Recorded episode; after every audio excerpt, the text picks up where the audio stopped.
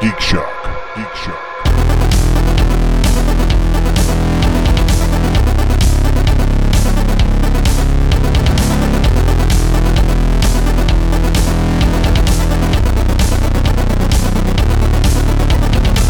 Well, I, There's I am plenty gonna, of barbecue options out there. Oh yeah, no, there's there's some really good ones here in town now, and but I am going to send away for the uh, the Mike's barbecue sauce and uh, uh, dry rub. Murfreesboro, right? Yeah. Murfreesboro, 17th Tennessee, N- Murphysboro, Illinois, Illinois. Okay. uh, 17th Street Barbecue. That Murphy got around. There's a bunch of those. Used to be Memphis Barbecue here in Las Vegas. yes, but the original restaurant that Mike started was 17th Street Barbecue in Murphysboro, Illinois, So and, it was because that's where you got the App- Apple City Barbecue team Right. name from. so multi restaurant, multi championship winner. Yes. 17 17. one seven barbecue One one seven bbq.com is the is the Ooh. website. That's In some case good I want- brand- well- well, in Barry case- would in approve case, of that. In case you were in that area, in that area of Illinois and want to go to Murphysboro, Illinois and have some of the best barbecue. There's another they have one more, more location up there that's in Illinois, but I can't remember the name of the city. Welcome, folks, to Geek Shock number 559. I'm Master Torgo, 80s Jeff. Barbecue K. and we're here to talk barbecue. Um, Memphis Championship Barbecue is one of the best barbecue places to ever grace Was Las Vegas. It was. Uh, Right, because they had they shut down. They sold off a year ago. They shut down a bunch of locations, Yeah. and then sold off the rest of them to other places. Yeah. they're not here anymore, literally. But online, Jeff's telling me that you can have it overnighted some ribs or some pulled pork. well, I mean other things, but that's just the two that I, I mentioned off the top. Yeah. And I, my response is, that's great, but I don't think I ever miss a barbecue place so much that. I, I, I would have to get that food shipped to me when there are other really good, in fact, a couple that are better barbecue places in Vegas already. Why, why would I wait for the shipment to arrive when I could just go down to Rolling Smoke or Lucille's? Or yeah, let's do that tomorrow. We'll just go down. Well, I'm talking about pickup. Mm-hmm. Yeah. take- How do you do the alt the the the the ever flowing basket pickup? I don't do ever flowing baskets. Well, you should. That's the only reason to go there. Listen, he's talking about Rolling Smoke. Great, great place here in Las Vegas. They have an unlimited option. Yeah. I made uh, just what Jeff does every time he goes in there. You sit Yeah. down and you stuff yourself with as much barbecue and sides as you can for a single price, and nothing's off the table. Anything on the yeah, menu you any- can have. ev- everything on the menu is you want open to catfish, you. can have catfish. Yep. And of course, in, in this time of COVID and pickup, that's not so much the option. But Right. you understand, Kay. The first time I went there with him, Yeah. I did it, and Yeah. I'm like, I'm never doing this again. Yeah, Oh. he, he got like what halfway through the second plate, and you were like, too, Yeah. too much. Yeah, my my, my stomach cannot do that. Well, It's- I will it, tell wants you, to do that. I, I, it's still a lot of food, but I will tell you they have changed it. They give you like tiny portions of everything now. Okay. So like it used they, to be. yeah, they used to give you the full thing. He's like, Yeah, oh, they you used to want give you a ribs? full Here- here's a here's a half rack of ribs.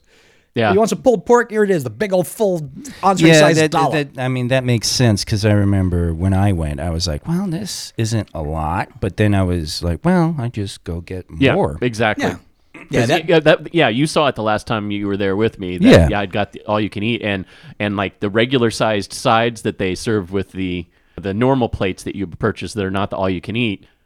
It's half that size. So like you got this little souffle cup of baked beans or collard greens versus like the actual good sized side. So I just don't think I have the appetite I used to have. yeah, well, no, Well, I, I don't. yeah. I don't either. And and and now, getting the all you can eat, it's more about just getting a variety. Sure, I, I get one entree of the things that I know that I want, if I even finish that.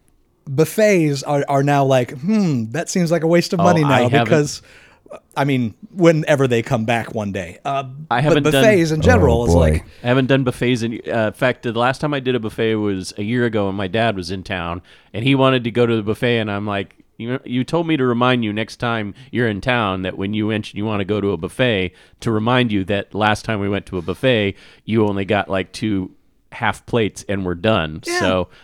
And he's like, well, you know, but I, I really want some all you can eat crab legs. I'm like, all right. So we went to a buffet that had all you can eat crab, legs. crab legs. I can understand because it takes a lot of crab legs to make meat. Yeah, but at the end of the day, he's like, "You're right. I don't think I'll do a buffet anymore." Although he does love going to oh, what the fuck is that? That really popular buffet in, I- I- in the Midwest. Um, I don't know. well, they have one here. It's just down the road from you. Kenny. Golden Corral. Yeah, Golden Corral. He loves going to Golden Ooh, Corral. Golden I love subpar food. Why not? He like it's so funny like he he always comes up with these weird explanations why. He's like i love going to golden corral because Easy. i can get the prime rib they cut me a good piece i can have two pieces of prime rib and it's cheaper than going to a steakhouse. And i'm like but you could go to a steakhouse and get a really nice one with some really nice sides and not pay the buffet price. And he's like well but you know if i want to go back for another piece of a prime rib i could still do it and i'm like sure. I, you got He- you got gotta admit, you he- know. he comes up with weird I'll justifications just for that I'll just make plates of meat at buffets. Although the, the, the, the last buffet I did was bacchanal, so you know that's just Well, Yeah, that's that, that's super fancy fun time. That's a whole Oh, different yeah. creature. Oh yeah, it was fun. But uh, but going back to the original subject, why would I send for these ribs slash pulled pork Mm-hmm. when there were other amazing barbecue places in the United States I haven't tried yet? Why wouldn't I just try a new place that's supposed to be awesome that I've never had? I'm not telling you what to do. it sounds like you're trying to tell me what to do. I'm telling you what to do, Jeff. yes, I'm saying branch Wow. out. If, if you want to explore ribs by mail, Dude, I have been to almost every barbecue place in town. Don't tell me I don't branch out. I love Yeah. trying new barbecue places. That's right. And sadly, some of the ones I fall in love with close down that's in just like the a way it year or goes. two. Just the way it Well, goes. everything's getting destroyed, but that's okay I mean, more more so this year than in any previous years. Yeah. Sure. But, uh, yeah. yeah, just just the nature of the beast. I, I think my saddest loss was something that I just discovered, and I know it's been around. I just finally got my got a chance to get over there and check it out, and fell in love with it.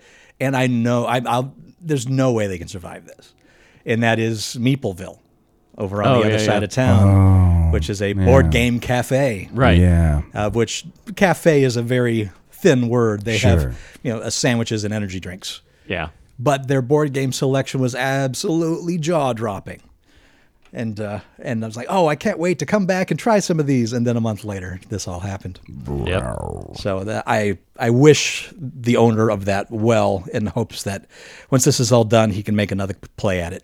I gotta say, it's weird that like Millennium Fandom Bar, like they're able to be open now, but the owner is keeping it closed, and I, I like his reason for it, but I just I don't understand how financially he can do it. Although supposedly he's independently wealthy, so Well, that's probably why he can do it. um, but uh, Hmm. his his Let's connect the dots. his reasoning for not reopening it is because he's like with social distancing that's really kind of the the whole reason for our bar is to be social and to have those connections with people and Unlike it's like, other I don't feel like bars. yeah well Well, you know, no, it's it's it, Alex is responsible. true He's you know, and hey, bless his heart, but uh, yeah, he's independently wealthy. He he, he can weather it. And uh, you're not- for you- you know, I don't think bars should Yeah. be open, and I certainly No. have contempt for people who are dying to go to bars and are and and and going to bars when they do open, but. I'm, I still feel bad for the bar owners because they're Sure. they're that's that's one of the biggest kicks in the balls. The- the- the- Restaurants, bars, they're I mean, and bars even more because you you uh, they make all their profit off of alcohol well, there's there's not a lot of room for pickup at bars, considering the laws of most counties in the United States. So you know, it's just you're fucked. yeah But at the same time, you know, when people say, "Well, that's why we need to open up," I'm like, "No, that's why you need to write your congressman and say, get some stimulus going." Yeah. fuck knob. Yeah it's Absolutely. not gonna happen Yeah, I know. Bars are I've opened up because they have to. Yeah, uh, yeah. because the owners are going to go bankrupt otherwise. 'Cause they're f- because yeah. there's no nothing to protect them from financial death Right. not right. to mention the employees that and real ha- death for that matter. yes because not to mention the employees that have to go back to work because Yeah.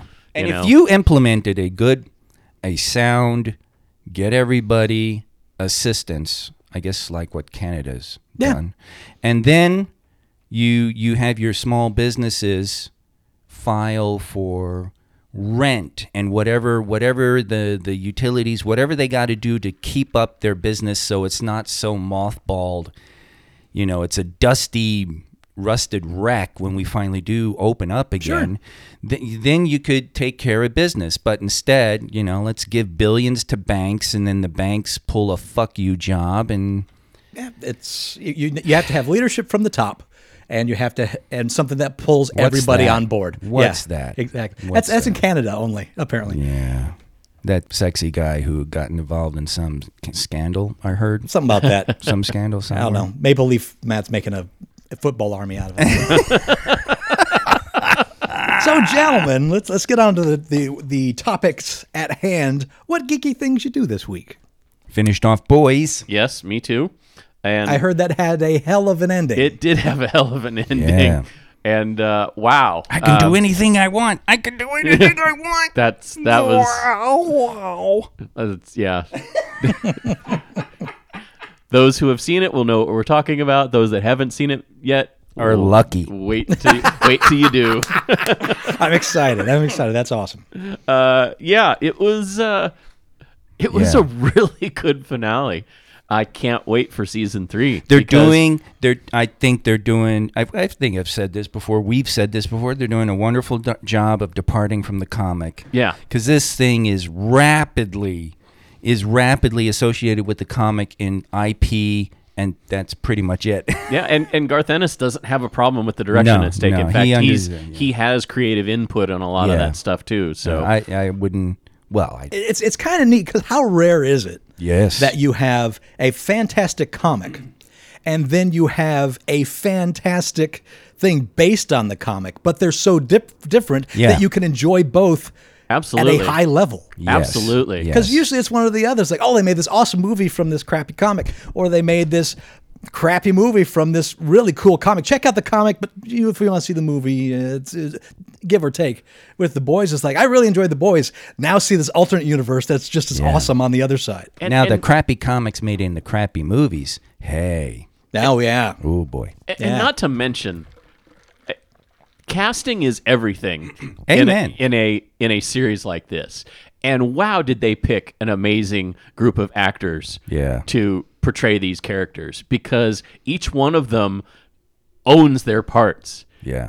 and they do them so well. Even even the actors that have to play the the more despicable traits of their character do it without any kind of I wouldn't say reservation, but without any kind of visible dis- disdain for Yeah. what the, they're actually doing. It's, I mean, it's they, funny to see promo pics of like panels and stuff with Anthony Starr because Yeah. he always looks like he's just having a fucking ball.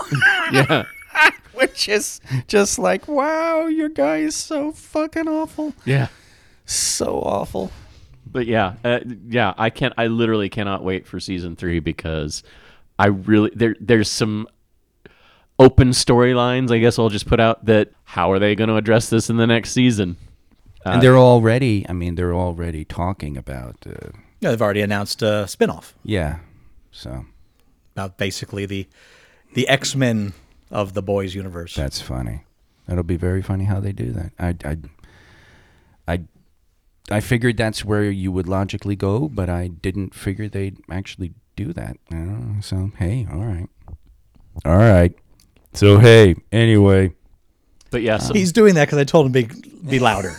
but what what wonderful twists though throughout this season. Yeah. like little things that you know they and they totally get you. They set you up down a path where you think you know where you're going, and then all of a sudden it takes you know Yeah. a hard left or a hard right, and you're just like, okay, I did Mm-hmm. not see that coming.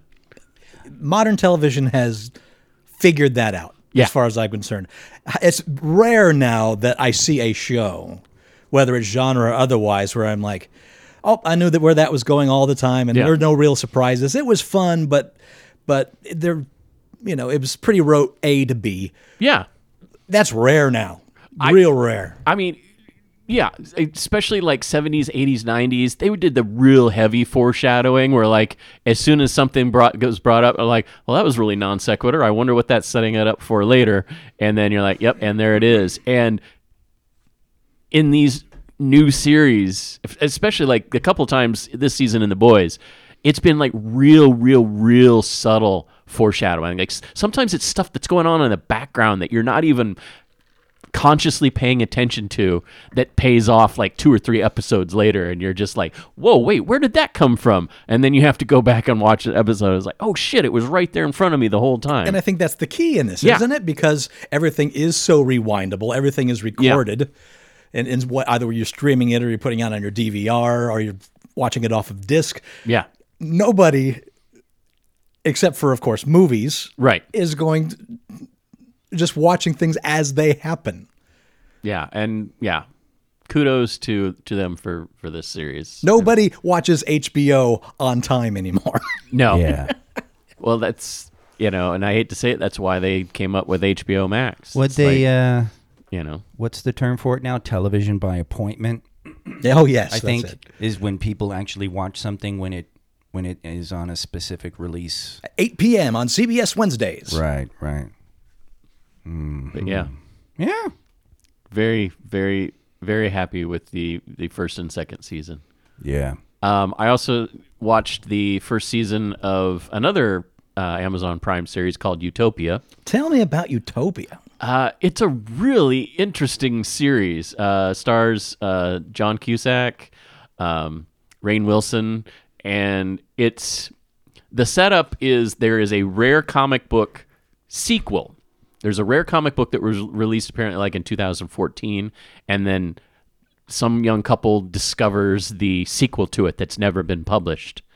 But it's got this really heavy cult following for the original comic and so there's an auction that goes on for this new comic book and it's it's kind of this whole notion where it's a really kind of twisted comic book and the people that are trying to purchase it and eventually you know I, I won't get into real heavy details on who and who doesn't purchase it but discover that all of the stuff that's in the comic book is real so it's like all these conspiracy nuts that have been saying like look this is this is related to like you know the zika outbreak and this is you know it's like all these these viral outbreaks and chemical spills and This whatever comic that, book that is appear in the comic Nostradamus. yeah, exactly. And and it's like, well, what if all of that was actually real, but not exactly as depicted in the comic book? And uh, it kind of goes from there. Fantastic acting. Again, I think it's cast really well. I can't say too much more because it's a brand new series, and I don't really want to give away because I'm I'm literally trying to edit myself in my brain while I'm talking about it. I appreciate so it. I don't give because there's some subtle things that I could easily drop, and then it would it would ruin it for anybody. So Okay. So it is um, one of the things that the less you know going in, the better. yes, Okay. yes. I I feel like that's it's the the less you know, the better. But But you are liking it. I am like I've already watched it, Oh, so all eight episodes. I finished finished it, it. all eight episodes. It's another eight episode Amazon series. So, um, but yeah, all all eight episodes are up. Um, so you don't have to wait like with the boys. You have to wait. Well, I think they dropped the first two episodes, and then it was each week after that.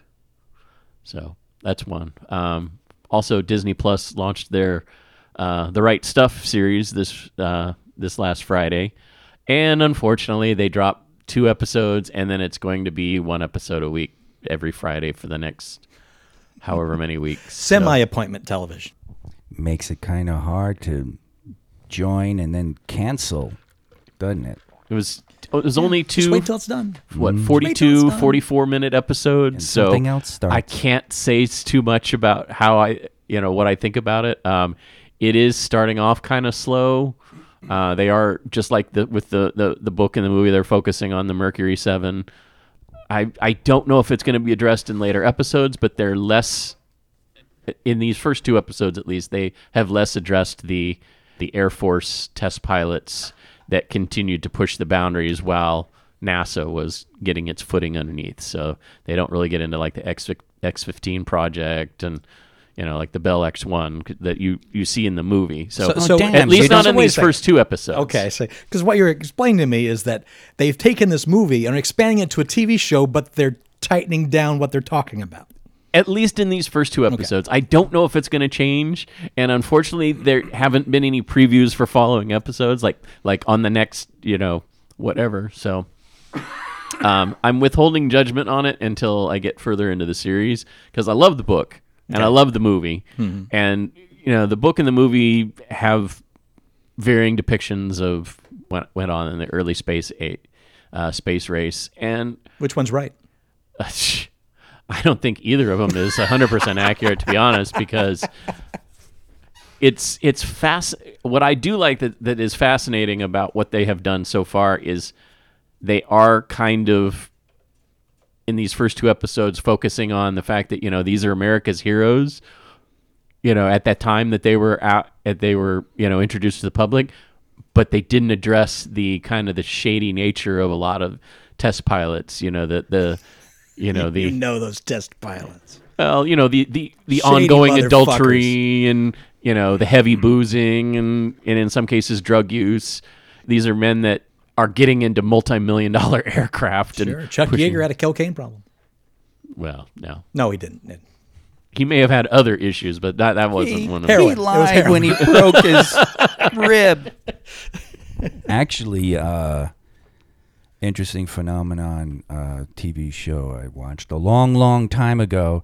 They were talking about fighter pilots at the end of World War II coming back as adrenaline drunk- junkies. Yeah. and that's where your biker culture originated because they were ex-fighter pilots who basically motorcycles if they weren't getting back in the planes They had mo- a need for speed. yeah, motorcycles were kind of where it was, and it, at at first it was just ex pilots on motorcycles until it became, you know, it, the whole crime and Until, youth. until the cocaine and heroin started. Yeah, you you keep going back to that, Todd. I They wonder. keep going back to it. That's the problem. but yeah. So you know the sh- the shady nature of it. It's fun because I, I used to hear the weird things about like the astronauts and like polyamory and Yeah. all of that stuff. Well, the fight, yep. well, the test pilots, I should say, is what I meant. It's it's it's, It's one of those weird man. things. It's like in the indus- like in the Air Force, everybody knew it was going on, but you didn't talk about it. Sure. And it was like as long as you didn't. Uh, we call that the 50s. Yeah, well, and it, I always found it amazing. It's like you know, it's like even like their uh, commanders in the different bases they were on, they knew it was going on, but as long as you didn't, And that's Get that's, caught, that wasn't adultery's yeah, a was- major yeah. article in the the military Right. code of justice. yeah, and it was like as long as you didn't get caught or it wasn't uh, exposed to the public, they didn't care as long as they were you know Just flying these planes and stuff. But you know, it's it's it's it always fascinated me the the kind of damage it was doing to the families they had at home because it was like I love my family, I love my children, I love my wife, but I'm still gonna go out and cheat on her any chance I get. See, it that's was why always they- that weird. That's why the military types hated the free love late 60s because they were doing out in the open what they were trying to hide in the closet. right. Oh. But yeah, it just it always amazed me how much of that stuff they they hid and that comes out, you know, years or decades later. Well, you know, you get your own little subculture going. right. That that in for one reason or another you get kind of isolated, become your own thing. Yeah. Pokemon cards, am I right? Weird shit like that happens. Pokemon Go. We know we know Pokken. all about you, Andy. Poke and go. Okay, go. Oh boy. Uh, I did, I, this week I got to see The Invisible Man finally, the, the Oh. new version of The Invisible Man. The Man. Blumhouse one. The Blumhouse version. Absolutely good. Yeah, isn't it great? Boy, is that good. yeah. Absolutely good. Yes. that was two consent, two sentences became one, but I'll take it. oh, it's yeah, it's a, a, a fantastic treatise on gaslighting Right. through and through, but man, it is well designed, well well structured, and I can't see them making a sequel out of it. No. Um Yeah, I mean it- you can't see. I saw what he did. I mean, there there is a slight window opening for a sequel But based on based on how it ends, and I don't want to. Sure. it's the movie's not quite a. It's well, what's eight months old? Because I it came out like right before the lockdown. But it doesn't scream for one. It Yeah, doesn't yeah, yeah. need one. It's Yeah. a it's a really good standalone movie. Supreme example of tension. yeah. Oh, the, the the whole movie was tense, like Yeah. all the way through. So, and yeah, I, I can't uh, say enough about it. It's it's excellent. So if you haven't seen The Invisible Man, um, yeah, And was what a and what a cast on that too. I mean, yes, amazing cast. everybody in that. Universal kind of fluffed the ball when it came to the Why are, we, why are you looking at me like that, Kay? I'm- I'm they not- fluffed the ball. I don't even. like they, I'm they not cradled and tickled it a little. What, Yeah, are really. you trying Held to, it they like a fluffed little It? they, bird. they put the ball in their mouth and jiggled around for a Okay. while with the whole dark universe concept Yeah. that they had. right. Uh, giving it over to Blumhouse to just Yes. reimagine these things for a modern time. Absolutely. If this is the first salvo, I can't wait to see what else they do with it. Honestly, it's like, Alrighty I think it's the best decision they made, especially with that, because I I do love the kind of weird supernatural elements that that went on in the classic Universal monsters. Directed by the guy that wrote all, all the Saw movies. Yeah. But I do like Blumhouse's take on it. It's like, well, how would how would this happen in the modern day and age, you know? And and and there's there's some science behind it too, because there are different types of quote unquote invisibility cloaks that are being worked on, you know, light refraction um, materials that have cameras on one side and and reflect that through like LED projectors on the other side. I mean, Sure, it's, horror, but it is yeah. sci-fi horror. yeah, exactly. So I was like, while the technology that's in this is quite a bit further ahead than than we are right now, a lot of it is still in the realm of possibility based on what we have right now. Like it might be five, ten years away. I have to say, Blumhouse, I don't know how they're doing it, but even their worst releases are still quality films. Yeah, and they're doing them on like ridiculously low budgets for Hollywood movies. They they never fluff the balls. Yeah, I don't know if they're I they're, like they're not that. fluffers.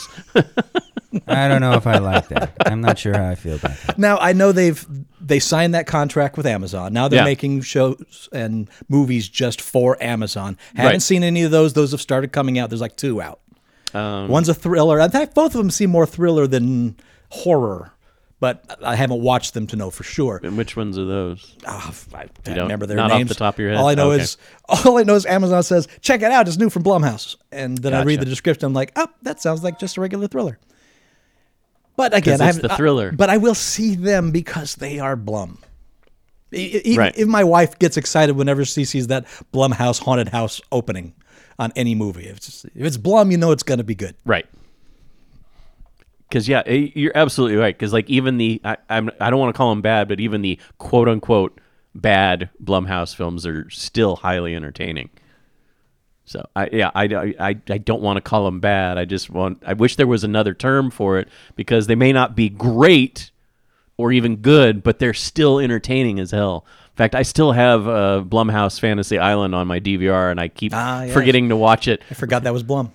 Yeah. So, and that's not the only one, uh, like only TV property that they've done recently. There was something else they did too that it's escaping me right now. So what? Why, why are you not coming through? Because I turned off the cam. Why- uh, why the, would the you do camera? Because we were talking Invisible Man, and I didn't want anyone to see me. It worked. Oh. Yeah. I didn't see you in any of that through my ears. yeah. Nocturne, Black Box, Yes. Evil Eye, Black Box I know is there. The Lie. The Lie, that's the one that's the thriller one, I think. Okay. Or is it? I don't know. I, I Yeah, don't know them by their titles. It's it's kind of weird because what I what I pulled up is not quite differentiating what you said is for Amazon and just Blumhouse that's on Amazon. All right. So they're just they're sort of lumping it together, but there you go. Interesting, fascinating. Also- do you think do you think they'll do that with the Universal horror? They'll, they'll They, they've kind they'll- of entered that contract with them. Yeah. yeah. So, so like from a Frankenstein from a modern perspective, from like you know, what if Frankenstein happened today? I or don't know what Universal monsters they have signed over. I know they have an exclusive with Universal for certain former. Well, not, I should say not former, but Former for- monsters. but uh, but They've Universal properties that Blumhouse can put a, t- a t- a twist on. Okay, so like Wolfman, which was really universal, Yeah, because Frankenstein and Dracula are based uh, essentially Yeah. literary adaptations that are now in the public domain, right? Yeah, yeah, uh, should be. I don't know if they are.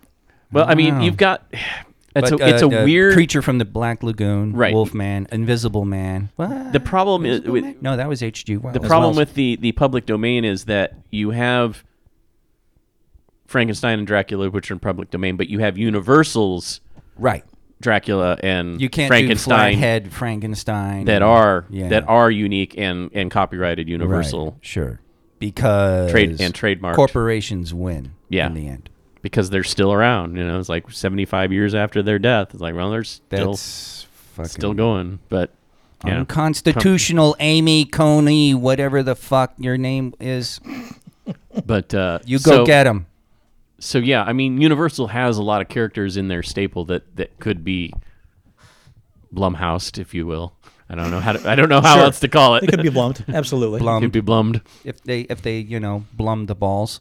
Yeah. Because yeah, they put out what was it Yeah, you want to blum the balls. You don't just you want to fluff the ball. Yeah, four or five years ago? They put out that Frankenstein movie that was, eh. I mean, Right. it was it wasn't horrible, but it wasn't good. who put that out? You're saying Wasn't it? Universal did. Universal, right? And then they had the Benicio del Toro Wolfman that I never saw. And some people were like, yeah, it's actually pretty good. And I'm like, all right. So, but I just never got around to watching it. Yeah, it's it's Or never got around to caring. Yeah. it it it's funny because uh, Del Toro really captures Lon Chaney Jr.'s sad sack hangdog to the point that some people have actually criticized Del Toro as looking like he didn't want to be doing the movie, Oh, really? and it's sort of like, well, oh, He kind of looks like that in everything, though. well yeah, then it's you had- just you know That's that's his that's his, that's his resting apathy face. There you go. Although it's really funny because then it's it's hard to recognize him in uh, Usual Suspects right. because he's sort of like, wow, who's that? Who's that kind of charismatic guy who smiles a lot? Who's the perky guy? yeah, exactly. Who's the one who's farting in the Well- uh, the the? But in Usual Suspects, he hadn't had 30 years of chain smoking and uh, and Wow. boozing to. It's the cocaine and the heroin. I'm telling you. Wow, jet guys, that's how rumors start. Or just you know, And then you had the the Mummy, which was. Well, actually, you had the Dracula and the Mummy that were part of that that Yeah. dark universe. well, the, and the Mummy was the attempt to okay, let's get this going. Yeah, Right. that- Let's marvelize this. because the other ones the were- Dracula had the reshoots, right? yeah, they put the ending at the end and so on. But uh, Thank God. I- Especially, I, hate. Yeah, no, I was missing Oh, an man. ending. People hated it. That Dracula was terrible. That that Was version it? of Dracula I didn't was care terrible. enough to watch it. It happened to be on one of the the pay channels. oh, when don't was on- explain so I- yourself, Jeff. hey, if I'm already paying for the channel, it's like I might watch it just to see. If I turn it off halfway through, I no big deal. Cable. If Yeah. you're paying for it, you might as well watch it. Yeah. There you go. There's some of that Midwest uh, old homey wisdom right there. And the Tom Cruise Mummy was okay. There's a lot to not like about it, but it wasn't so horrible. I should it- I should watch it because I just want to because you know see what they did yeah. because uh, uh, and, and I'm not saying that they they they obviously you know took from or anything like that, but Brendan Fraser Mummy Yeah. was just I think was just stellar. I think it was the just the first wonderful. two movies were really Oh good. boy, People then- love Indiana Jones. Of course, Yeah. they're good. The third Mummy, Oh, you know. not so much though. The 'Cause- the, the, mu- the third no no Mummy it, it, sequel. th- that one kind They of got away from the Indiana Jones shit. that kind of flubbed. But the the fir- Scorpion King, though, that was the balls. Bomb. Hey, I discovered Corridor Crew, which is uh, some uh, special effects guys, VFX guys, who will like take on old effects challenges and see if you know what they can do with the Oh. modern. The first thing I stumbled across was they were like, "Can we do Tron?" But with our modern stuff, and like so, the original Tron. or- yeah. Okay. And so they were like, they did the light s- cycle sequence using Blender. Okay. And, you know, they talked about that because then it was like, we're going to do this in one day, you know. First, I have to learn Blender, you know. so it, it was really funny. But these are visual effects guys who do the thing. They did a repair job on the Scorpion King's entrance in uh, in Mummy. You have Oh. my attention. You So- already had it with Tron. But yeah. Now, So so they did a they did a repair job in putting uh putting uh, uh I think when the, The Shock Rock. Monkeys put that on the layer with the Tron thing, right? Maybe I think that I think that's on the layer. I wonder if that's how I discovered it. Can't remember who posted it, but thank you whoever did. That might be how I just uh, stumbled across it. Uh, generally, I I really don't I don't go from Facebook to YouTube, but occasionally one of the shock monks. Usually, uh, Lebowski. Yeah. He usually he's usually the son of a bitch who, who Who pulls you in? yeah bear traps me and drags me into YouTube. but uh, yeah, it um, Corridor Crew. It's actually fun, and and their whole thing is really talking about VFX, and it's actually cool and fun. I learned little teeny tiny bits about VFX just watching their you know twenty minute vids. Is like they're creating uh, light cycles. Also, because they'll sit there and they'll postulate. They'll like okay, the way this was working, I think what they did, and then they'll t- talk about what they think they, they did to make the light cycles for original Tron. And at some point, they're like, guys, any one of the original Tron, and then they'll like flash uh, faces on the screen. They'll be like, any one of you original guys uh, out there uh, watching this, let us know how close we are in uh, in our guesses. And so it's actually it was actually interesting. But they they did a nice little job in fixing fixing uh, the Rock appearing as a Scorpion King. One of That the worst so- moments of CGI in history. Yeah. It's like Well, it, it, not it's, that there, not that there was worse, not Right. worse CGI out there. Of course, Sure. there was worse CGI Yes. in movies that were released. It's just that it was just a stunning difference. yeah. Well, you had all of those amazing CGI shots that was in that was in the movie. Yes.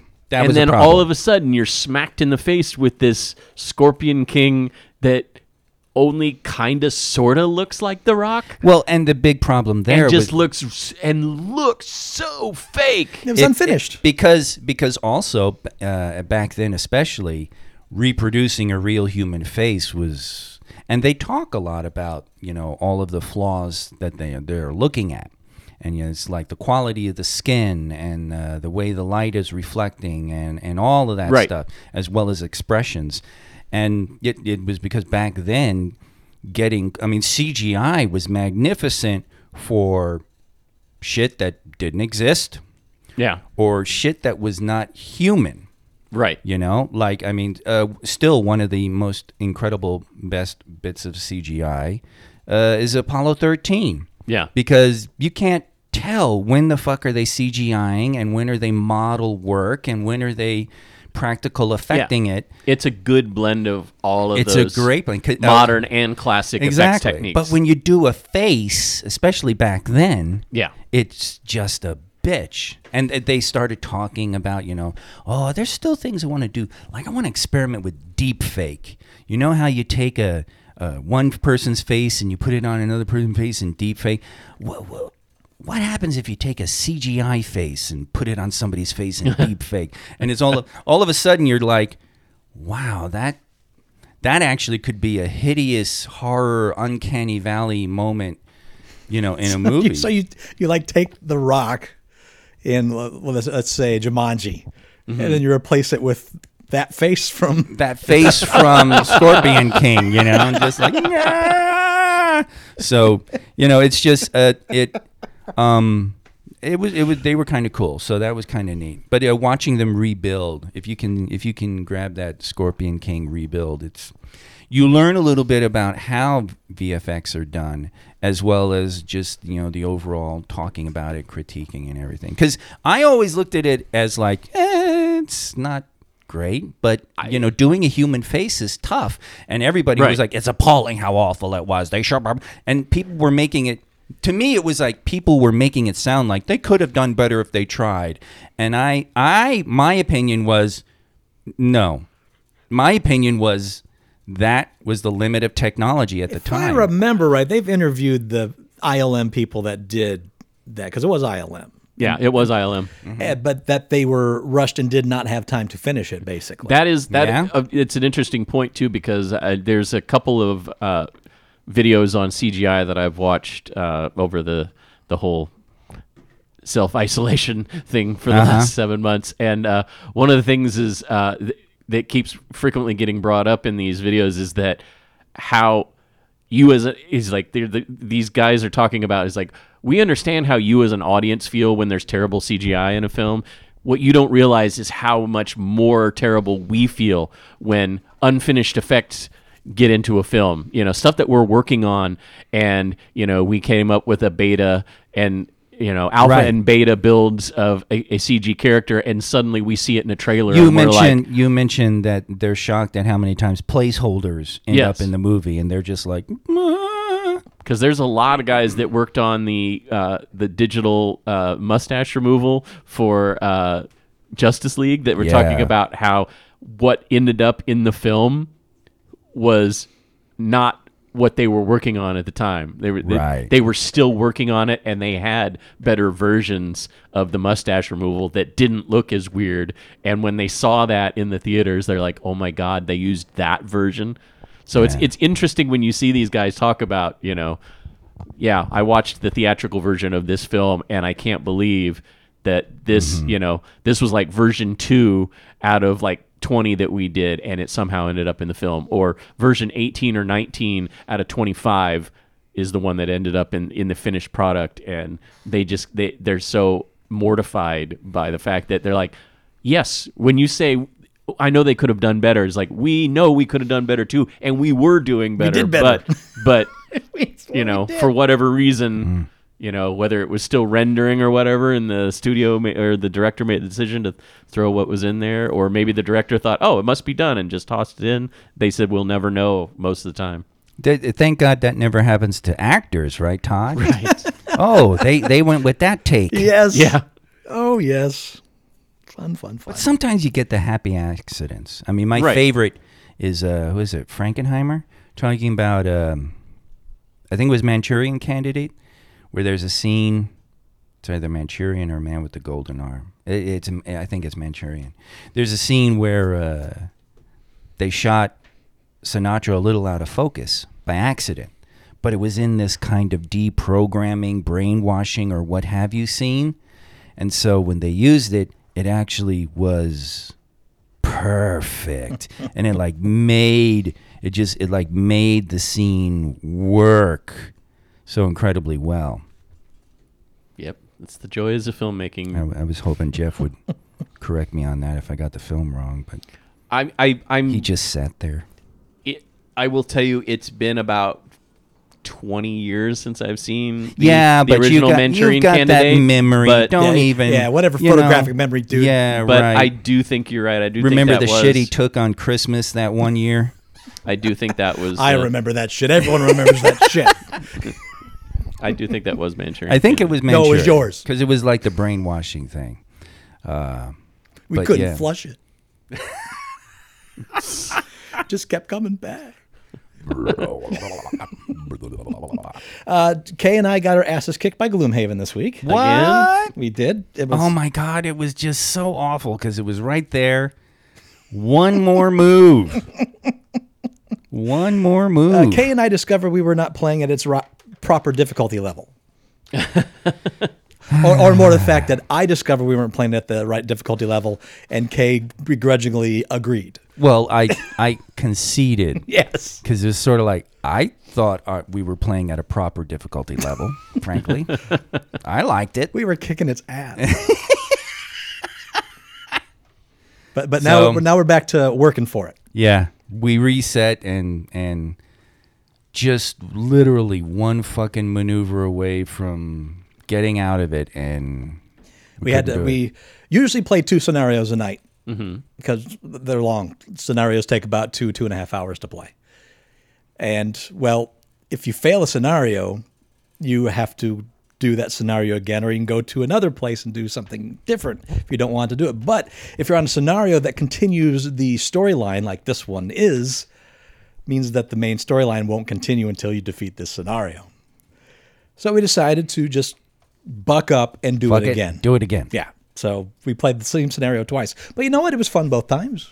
Second time was arguably be arguably more fun because we were having to strategize a little more. We strategized, and uh, I leveled up.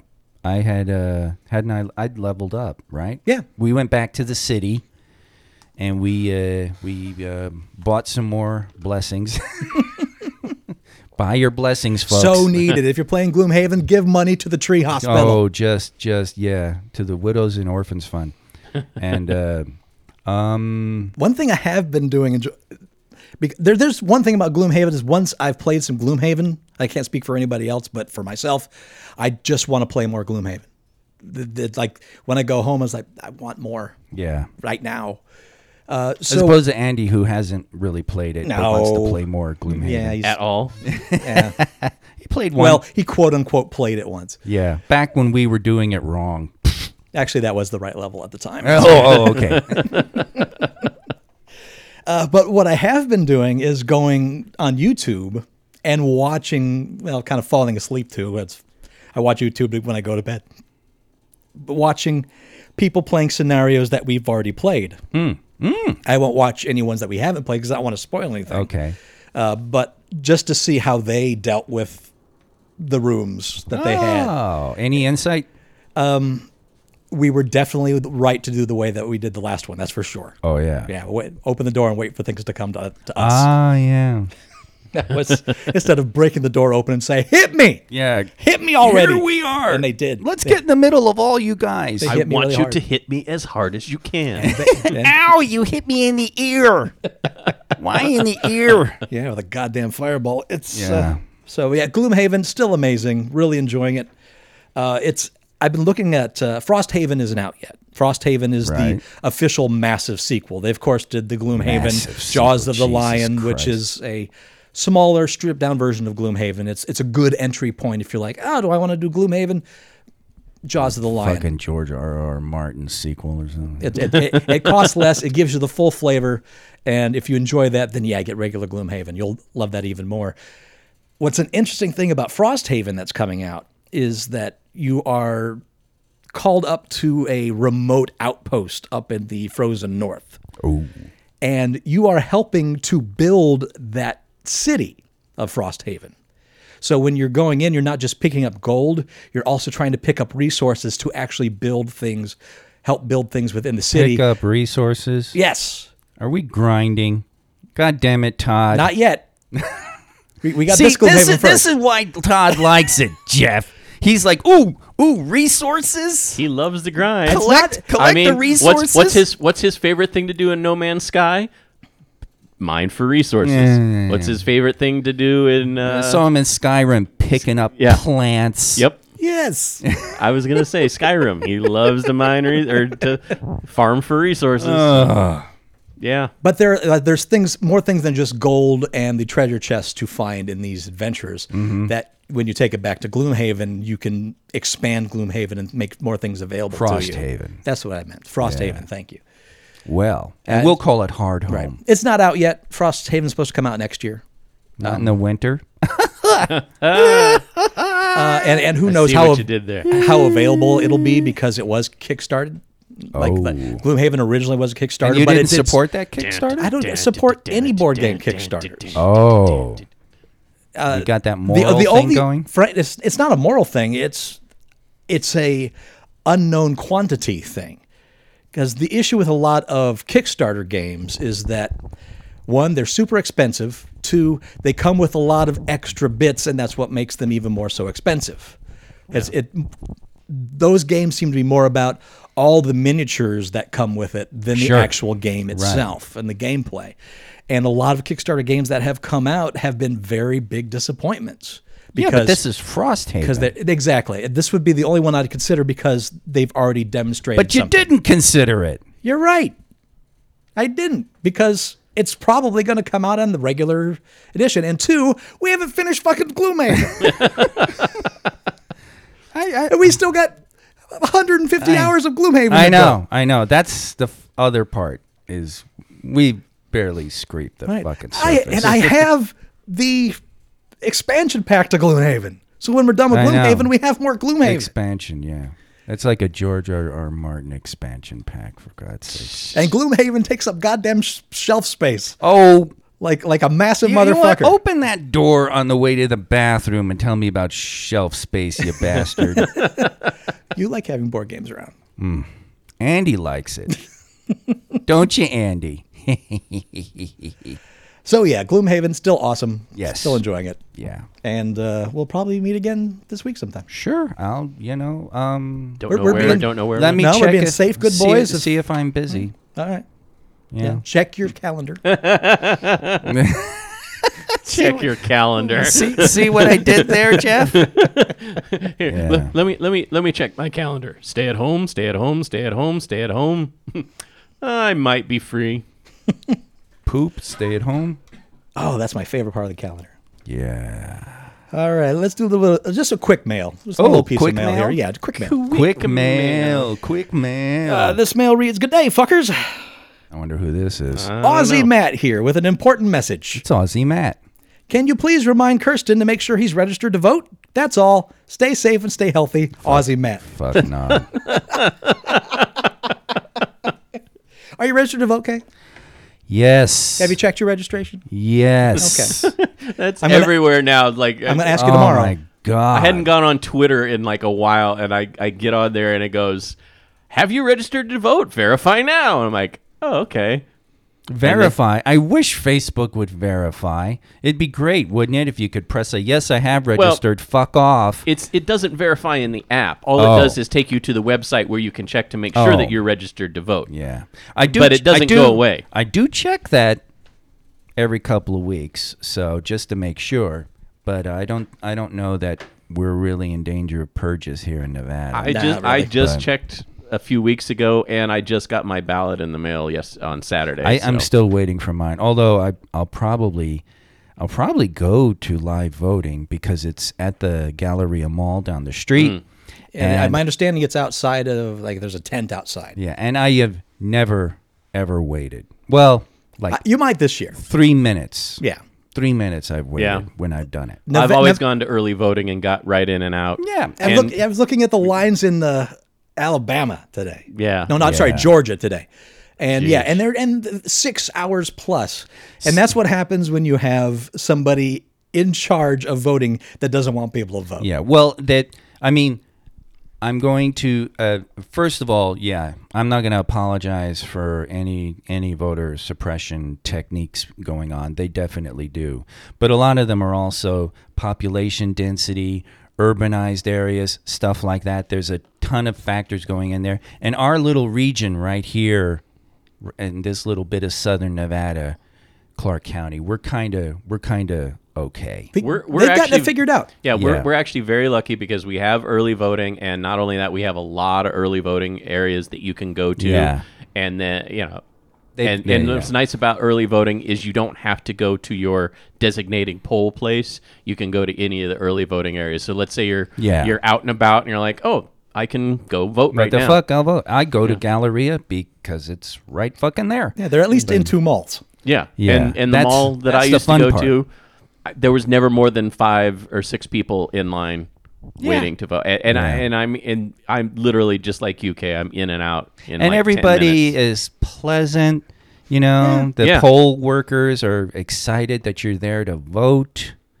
You know, they give you your sticker and they're happy. Yeah. And probably most of them, you know, are people I don't agree with politically, but you know, they're doing the job right. So Yeah. it you read the nightmare stories of some of Yes. the other places and and the uh, the poll uh, the polling intimidation crap and stuff like that. Like, which is actually a federal offense. yeah.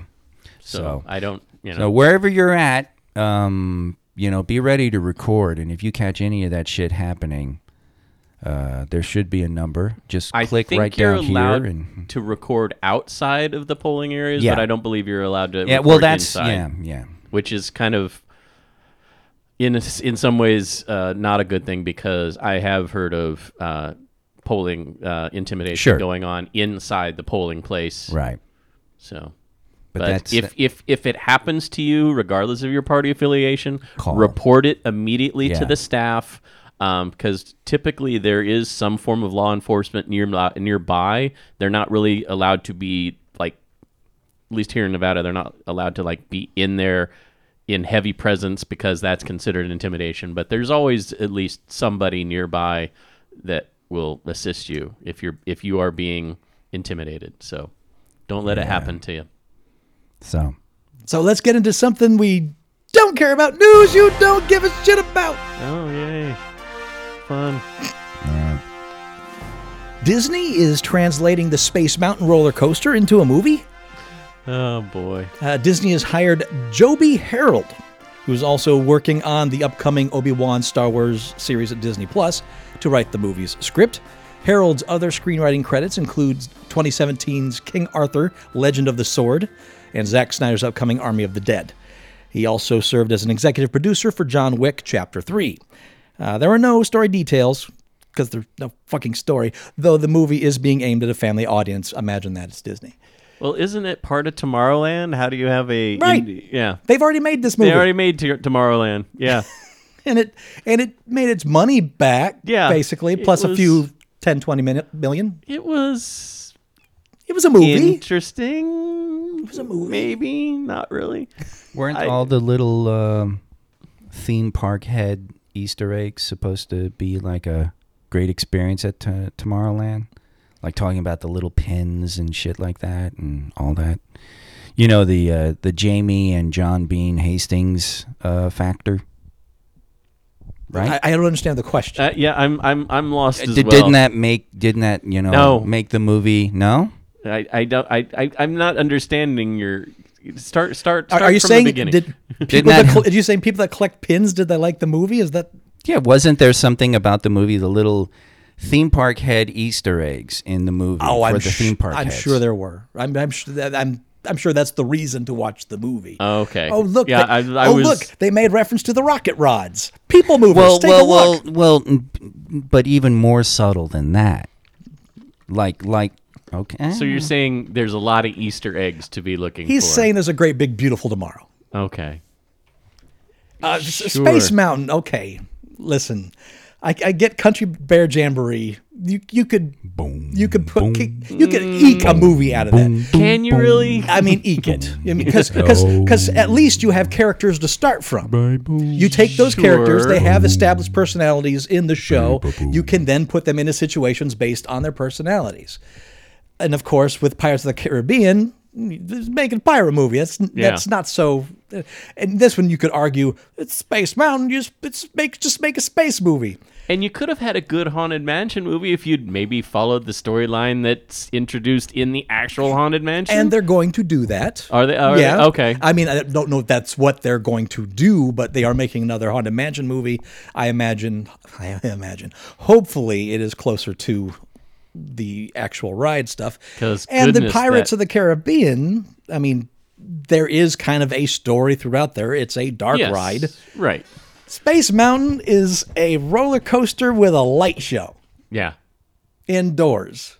And- That's what it is. And it's the only roller coaster in Disney until they, you could argue, I guess, that Splash Mountain is roller coaster esque and Big Thunder Mountain.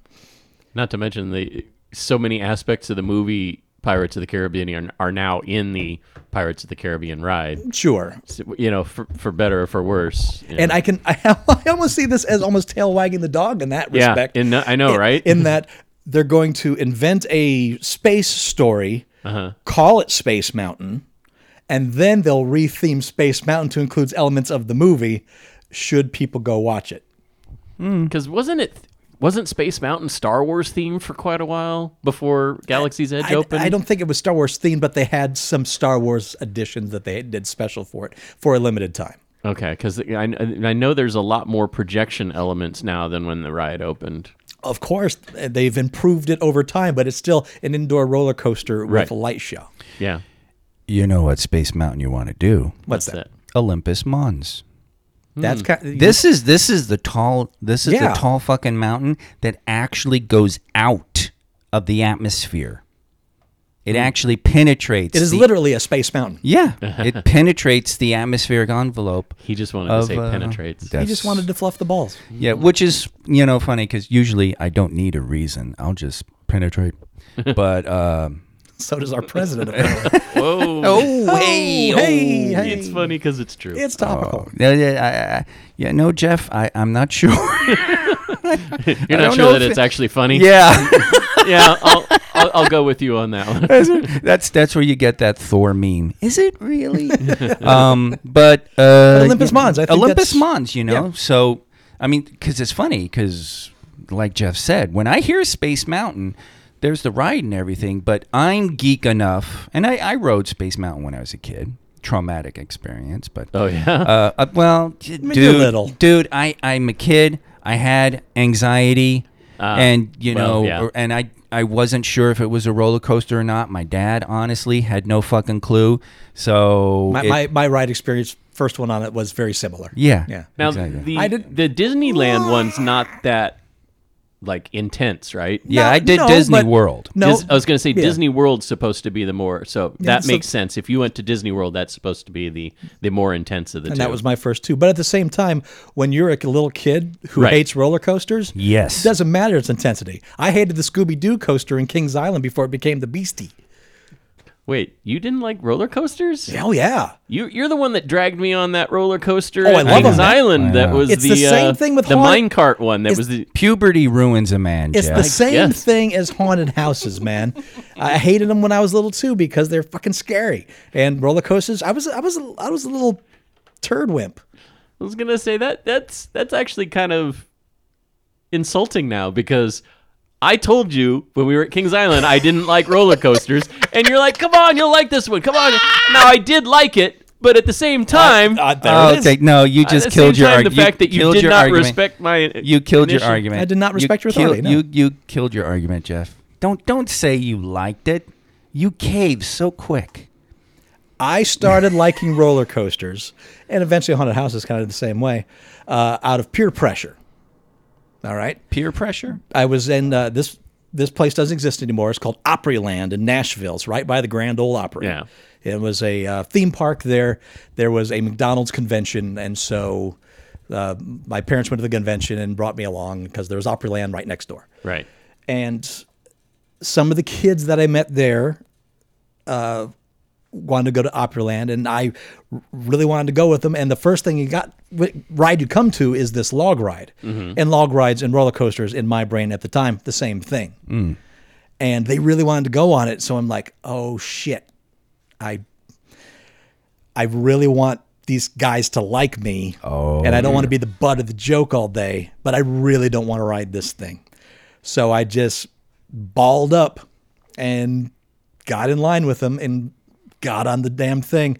And I was dreading it and th- going up there. I'm like, fuck, I hate this. No, I hate it. Ugh. Dreading because because you go up and then you just go right around through the trees for a little while because you know that big drop is coming. Mm-hmm. And there it is. It's the drop. And boom, we go down.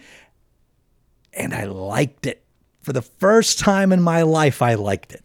I hated it up until that moment. And my mom was there, kind of as chaperoning this whole thing, and took a picture of us coming down there. And you can see in the picture the absolute joy in my face that not only did I conquer my fear in this, but I loved it when it happened. And from then on, I started liking roller coasters. I still don't like roller coasters that have extreme extreme drops, like the extreme coasters, like with the the major twists and the, you know, the. I can't constant- of stand it. Yeah, I, I, I'm I not. don't. I don't do them. I will do your goddamn share. The the it's been ten years since I've been on it, but the Mummy actually it hadn't been that long. It's been maybe eight years. Uh, The mummy's Mummy- not an extreme coaster in any the- way. Yeah, I was gonna say the Mummy roller coaster at Universal Hollywood is fun. Yeah. It's you It's know, a very mild coaster.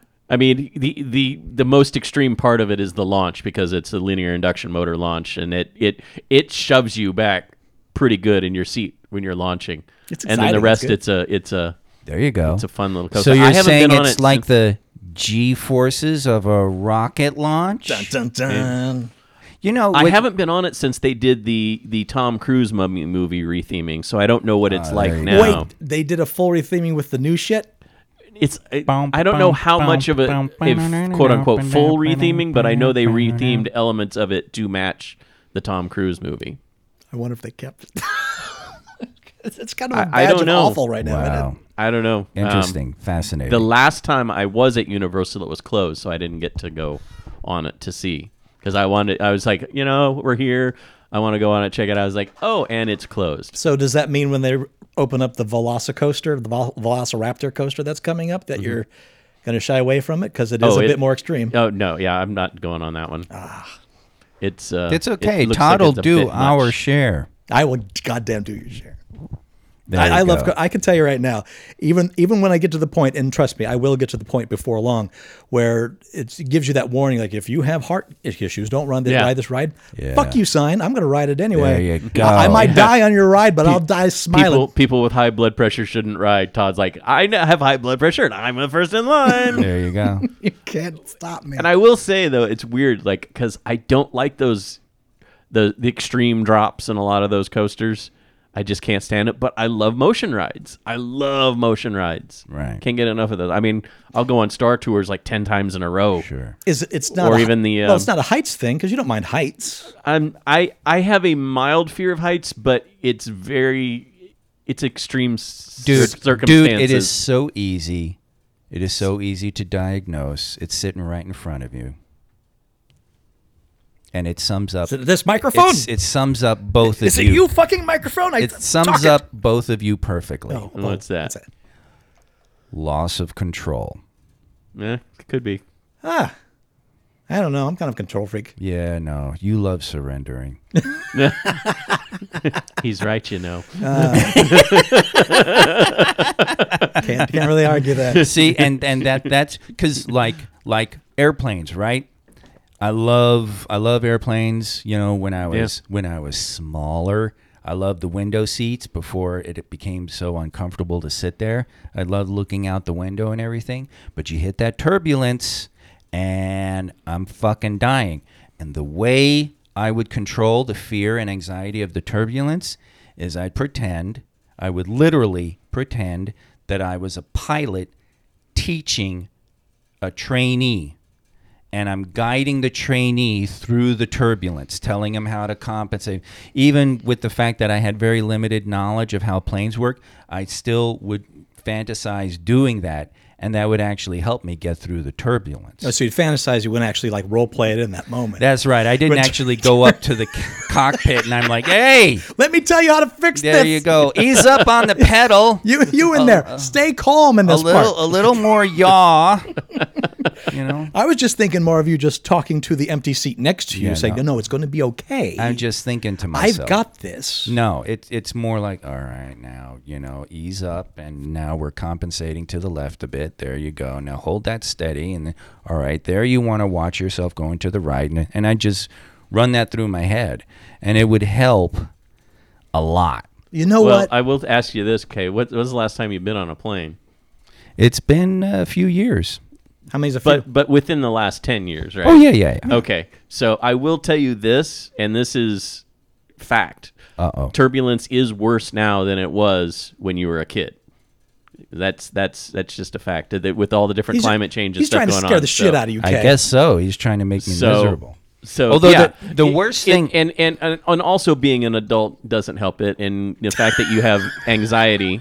Yeah. Um, But, then uh, again, that's it, and that'll be one of the interesting things of flying because Yeah. when I next time I fly, it'll be the first time I've flown since I've gone into treatment for the anxiety. So uh, how will I, react to it? I have a friend that has severe anxiety. She doesn't like to fly, but she takes a tranquilizer before she goes on the plane. Sure. and she's fine for That a good fixes up to everything, four hours. well, sure. d- That's what we'll do next time we go we'll On the roller coaster. yeah, we'll give you a tranquilizer. give me a tranquilizer. give uh, me give some them a, Valium. a Quaalude or a Xanax. I or- will place you in your seat. and we'll have the little video set up, and Jeff will be sitting there drooling. I will buy the picture. yeah. Oh god. Oh god. But it it's funny. Um, the worst thing of turbulence I ever went through was not scary. It was just sickening. We went uh, into a holding pattern over Chicago, and for a half hour, boom, boom, boom, boom, just light bumping. Yeah. A half hour, and that was the first time I wanted to hurl. Oh, wow. I wanted to. soap. I was.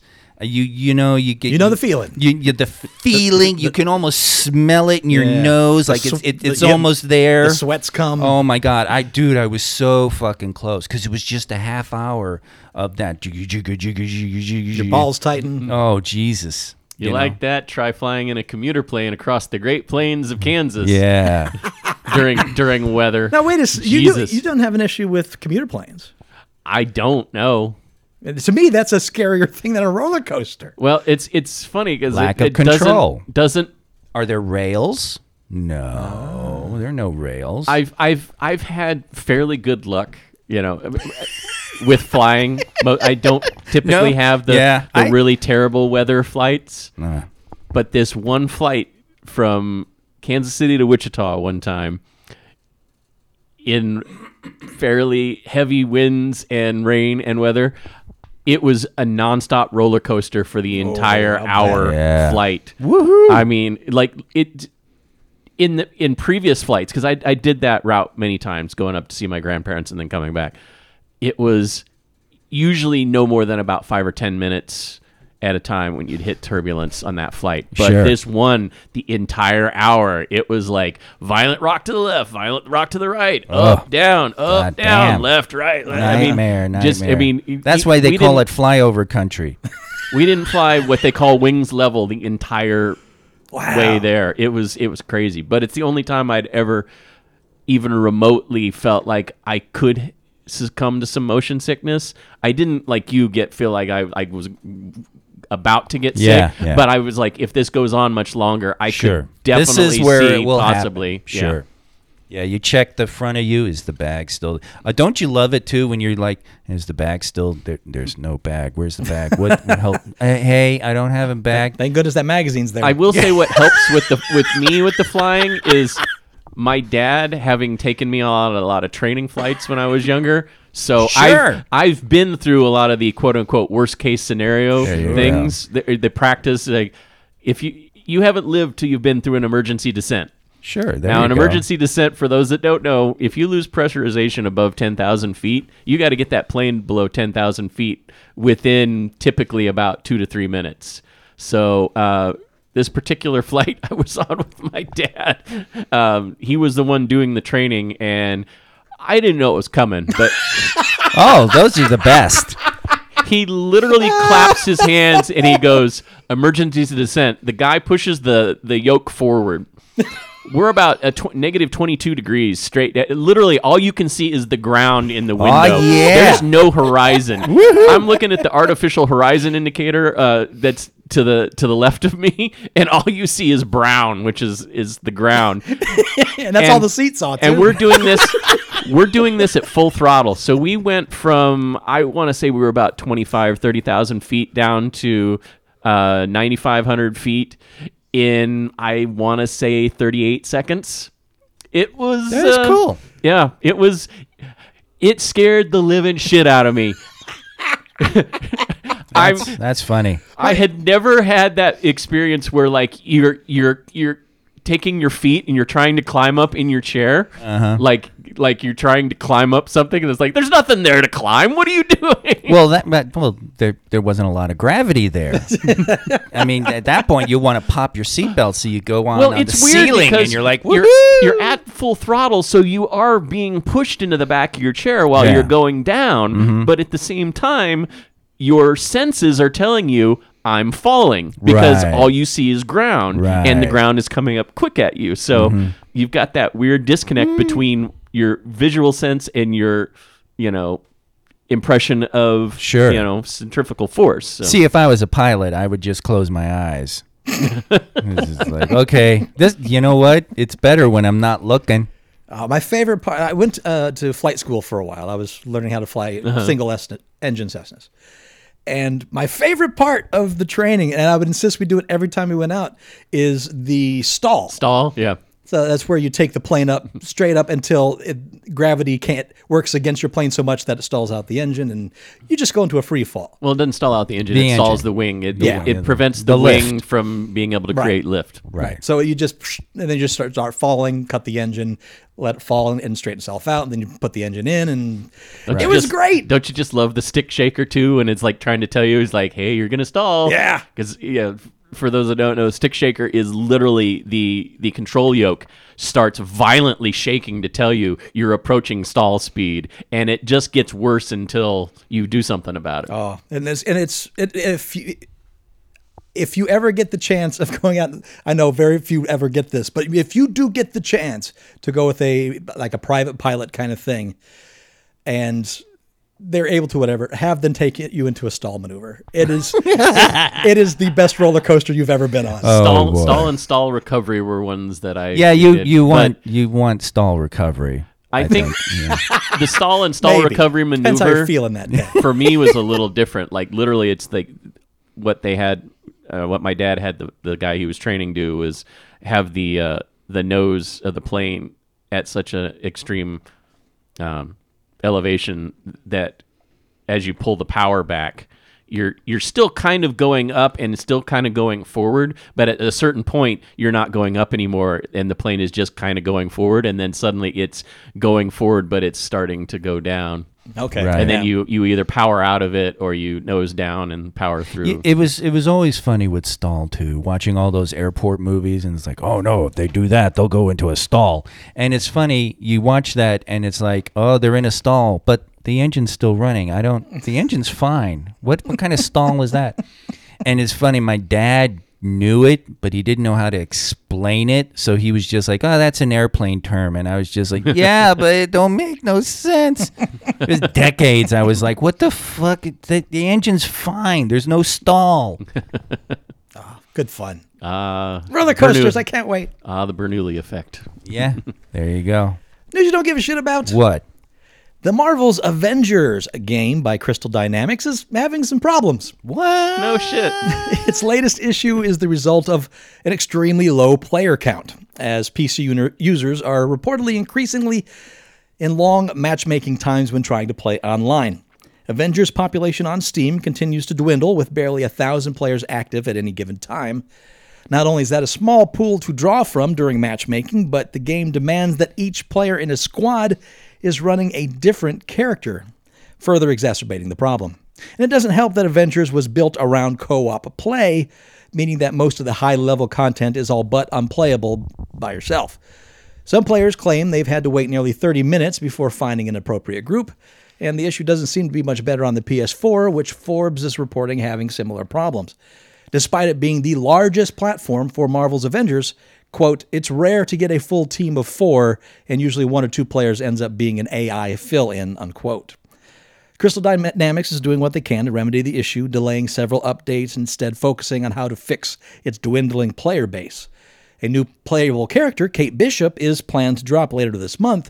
That means there could be hundreds of Kate Bishops queuing on an online match, none of which would be able to team up with each other due to the requirement that squads be composed of unique characters. Yeah, Jim Sterling has a really good video he posted either yesterday or today on that. I watched it today. So yeah, so if you play it. Marvel Avengers, you choose Yeah. whatever character you want to play, the Hulk, Thor, Yep. Captain America, and then it opens up the matchmaking to people who are playing other characters Yep. than that one. So if there is there are some characters that are more fun to play than others in my opinion. I think Right. Ms. Marvel's the most fun one. And so if there's a bunch of people playing Ms. Marvel, you're not going to find a lot of people to play with Yeah, no. and so there's a it feels like anthem all over again Oh yeah. anthem is the game that bioware was forced to make yeah. uh, which was also a live, live service game much like this one and which the just the player base just fell out of it so fast that it it was just an empty multiplayer game after time when i ended up playing it which was probably about eight months after its release uh, you could team up occasionally but most of the time you were out playing multiplayer things by yourself because just there's no one to play with you. That's and that's that's what bother. I've gone over my issue with live service in the past, so I'll keep it short. That it those games depend on how many other people are playing at that time, and if you just want to play it on your own, well, good luck. Golly. So I, I expected Marvel's Avengers to run into this problem eventually. I did not expect it to happen a month later. That's that's what's really surprising.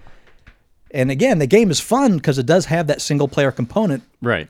But once it opens up to the multiplayer component, when that single player story is done and Yeah. the real game begins, uh, that real game is a lot less interesting, and it's a lot more of the same.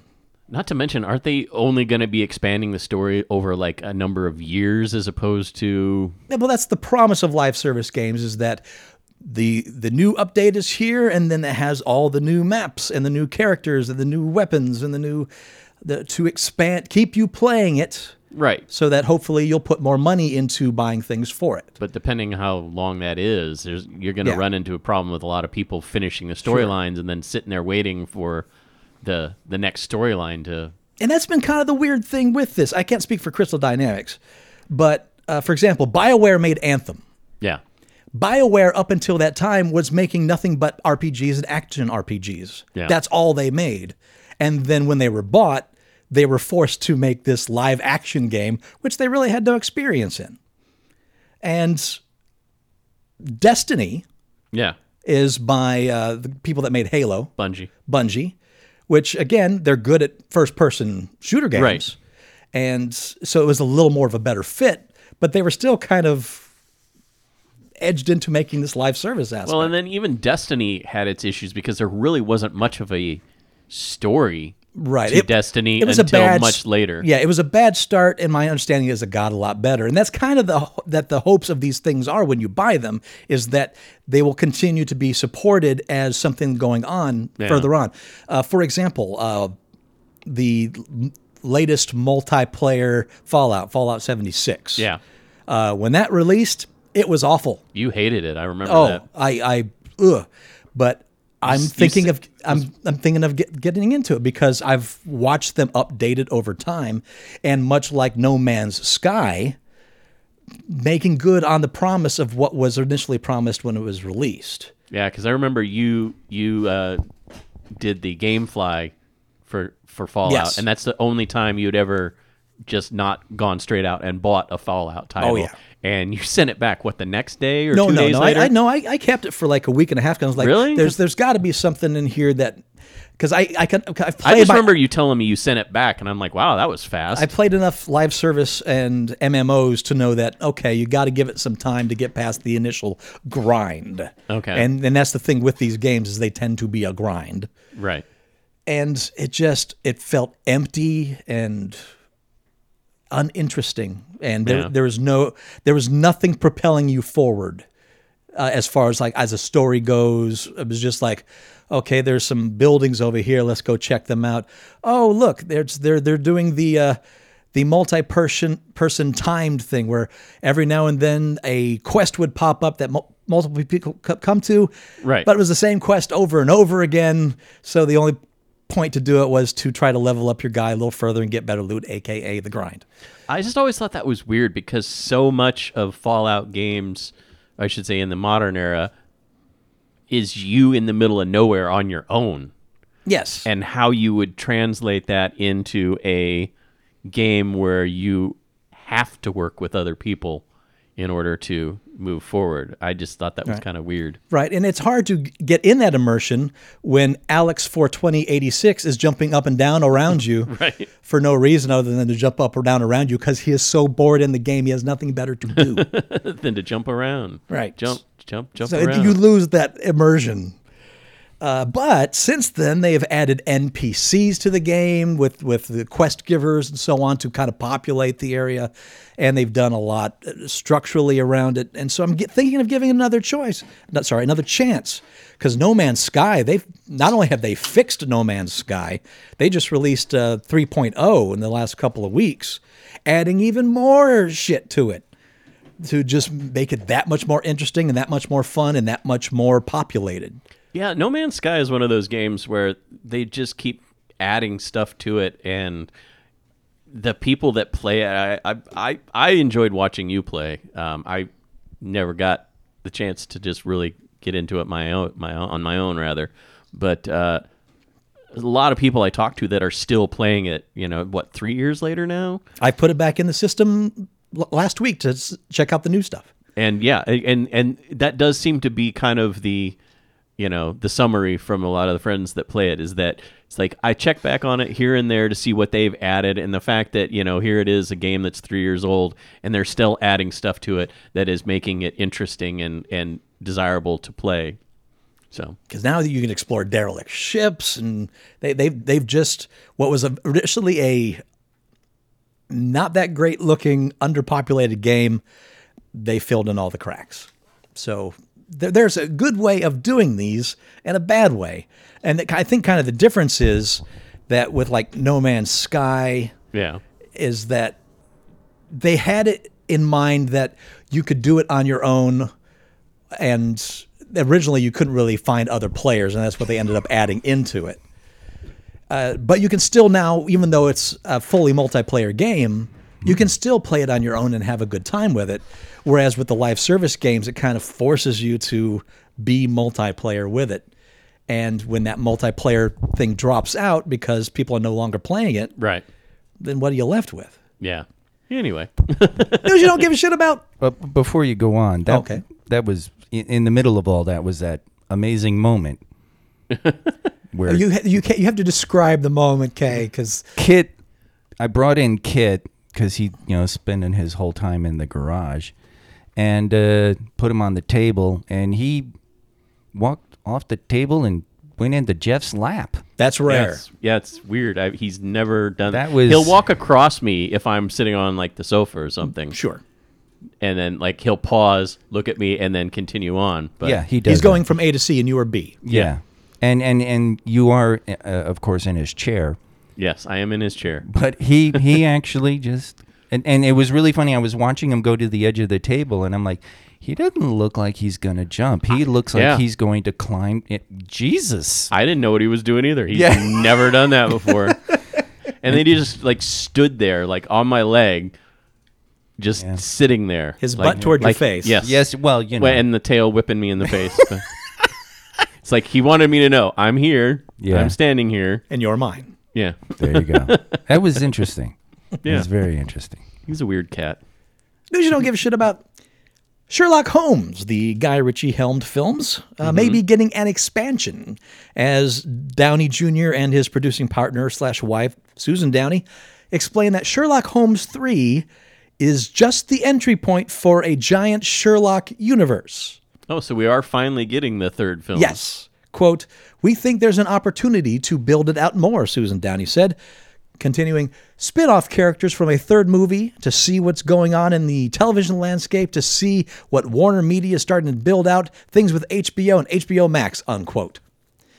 Uh, fans have already seen a bit of this plan put into action with WB's planned The Batman and its Gotham PD focused HBO Max show.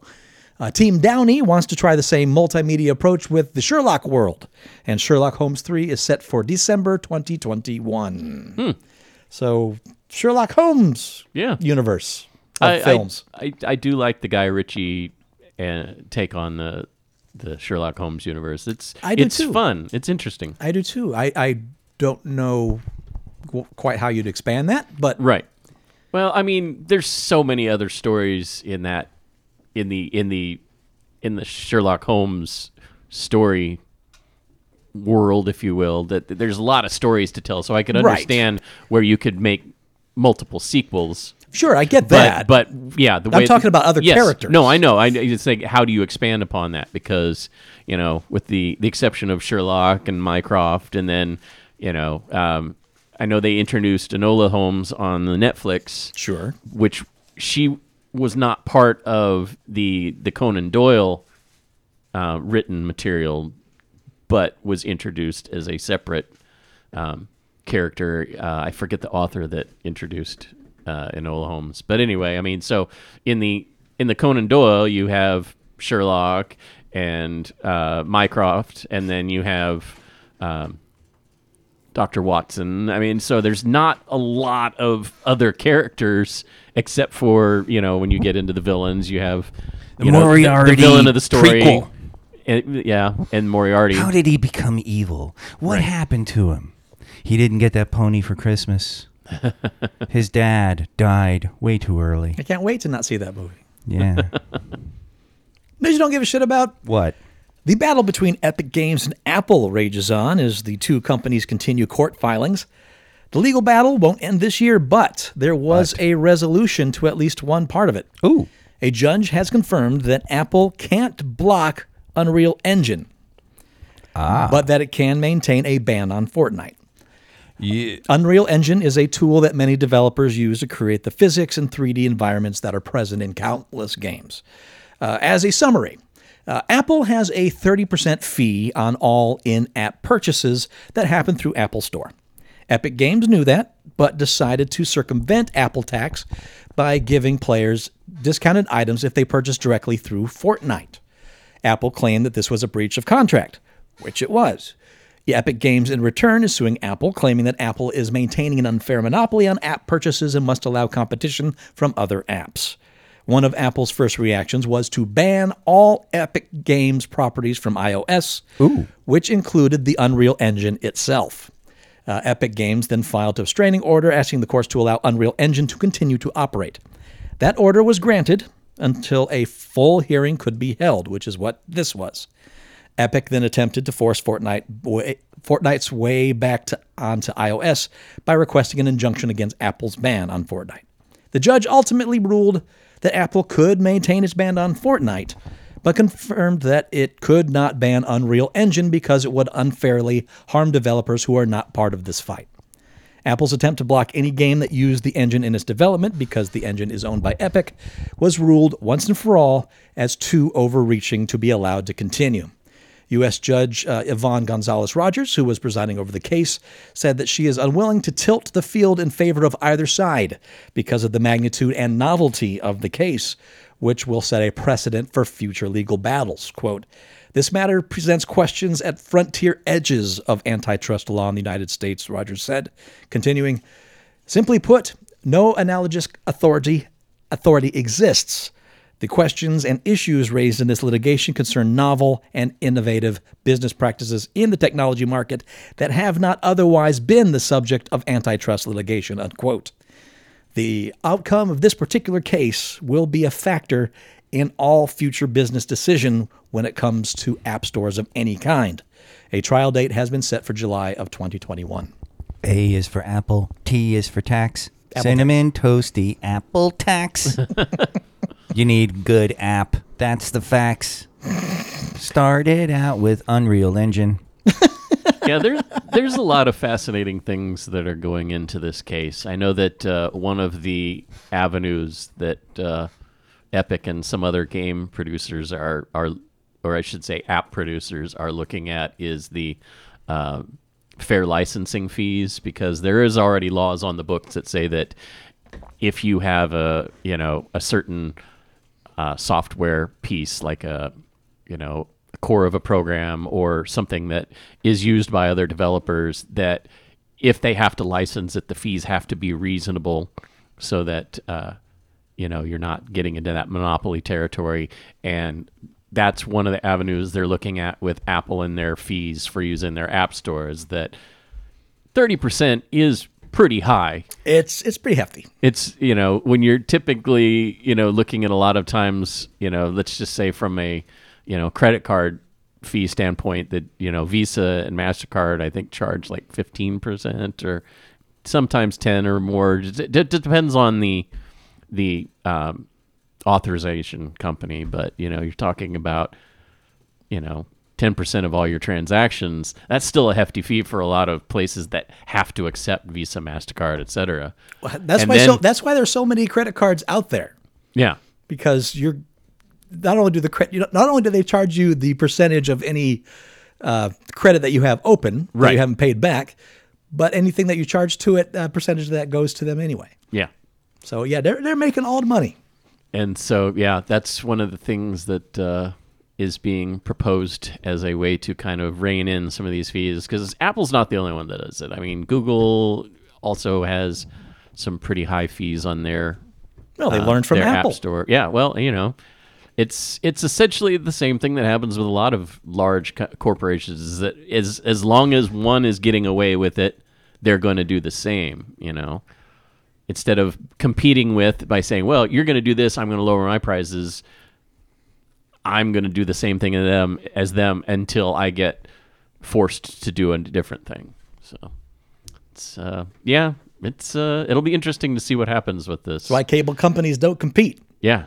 Well, That's why yeah. you don't have Cox and Comcast in the same place. Well, it's because you know decades ago they convinced the government that uh, in order to be able to recoup all the fees they spent laying all the cables in there, they couldn't have competition to help drive the prices down. They had to, we have to recoup all the, the fees that we pay for laying all the cable, maintaining the cable, and blah blah blah blah blah. Which That's why you charge a licensing fee like Apple does. and now all these decades later, they're still using that same excuse for why there can't be competition for. I mean, you get some limited competition in some cities with different TV services, but it's You, no, you get DirecTV and you get whatever cable company owns that region. well, we get here we get CenturyLink, Cox, and uh, DirecTV. Essentially, those are like the three. But now they have the the online streaming competitors like YouTube TV, um, Sling, etc. So who knows what's going to happen? Although all of those online streamers are now raising their rates because all of the different um, things that have been filed against them for the retransmission fees, you know, they're getting hit with from the networks. And now they're like, well, if I want to carry ABC networks, CBS networks, I have to pay them X amount. So now I have to raise the price. So now the streamers are starting to be almost as expensive as cable. And it's like, we just can't win as the consumer. That's true. You can't win. you can't get even. You can't get out of the game. Weekend Geek. Yup. HBO Max has greenlit 10 episodes of a TV series based on DC's Green Lantern comics. Nice. Dark Shadow screenwriter Seth Grahame-Smith and Arrow slash Legend of Tomorrow creator Marc Guggenheim will be writing. Greg Berlanti is executive producing. The plot will follow several members of the Green Lantern Corps, including Guy Gardner, Jessica Cruz, Simon Baz, and Alan Scott. That's the part of the, this in- announcement that I really liked. As in the comics, Scott, who was history's first Green Lantern, will be depicted as a gay man in the show. Cruz and Baz are later additions to the Lanterns, while Scott and Rayner date back to 40s and the 90s. Uh, moreover, more heroes are set to be introduced alongside established favorites like Sinestro and Kilowog. The TV show marks DC's second attempt at a live action Green Lantern adaptation after the ill fated film in 2011. In addition, a Green Lantern briefly showed up during a flashback sequence in 2017's Justice League. Yay, Green Lanterns, bring them on. I love them. Yes. I'm very, very pleased with this announcement. Uh, Kay was the one that brought this to my attention when we were playing Gloomhaven the other night. And the first thing out of my mouth was Guy Gardner. They're starting with Guy Gardner. Yeah. And I can't. And when I think about it, if you're not going to have kind of the, the grand lanterns, if you will, the the Mm-hmm. the most known ones, The the John Smith and the uh, John Stewart, Stewart, and excuse Hal me, it's Jordan. Smith, John Stewart, Hal Jordan. Jesus, my So, brain. Mike Makepeace, I get it. yeah, right. I forgot about that. Uh, Chris. Makepeace. But if you're not going to do those lanterns, yeah, wh- wh- who's a better, more interesting antagonist from within the ranks than Guy Gardner? Yeah, because Guy Gardner's kind of an unlikable Yes. character for the most part in those stories. And it's like when you read those those Green Lantern comics, you're like, wow, this is the quote unquote hero I'm supposed to be rooting for, and he's kind of a kind of a dick. Yeah. You just you know, you're like, I don't want to root for this guy, but at the same time, he's the hero of the comic, and he's a lantern, so I'm like, well, I guess I kind of have to, but. Uh, It's, yeah, yeah, but- it's, but it's a I- fascinating take on the I character. never disliked reading Guy Gardner. Right, I, I right. love when Guy Gardner's in there. Right. He's a fantastic foil. Well, it's, it's He's like the this- reason to read Justice League. Well, it's the same thing with like Marvel's Yeah. Punisher. You know, you you know he's an anti-hero. You don't want to root for the guy that's essentially a villain, but since he's the hero of his own story, you know, it makes some really interesting reading material where you're like, wow, I can't wait to see what happens next. Although the, uh, I mean, really, the hallmark of Guy Gardner was a kind of a humorous approach Sure. in the uh, the Keith Giffen uh, JLA, which uh, really was the the high point I felt of the character. That was that, and it was during that time, like when uh, I actually got my personal. Yeah, I was gonna say Guy you're you're just you're just biased because you Yeah. had Alex Ross draw you as Guy Well, Gardner. It's so funny because at, at, Green you know, Lantern. at that time, you know, that was really that was really fun. But when I it is a really good picture too, folks. I put it up on Facebook. I did have a couple friends. Now this is like you know decades later, literally, Mm-hmm. and they're like, "Why Guy Gardner?" Because it's such an established. You gotta Just hate that Guy. pose, You gotta hate Guy Gardner.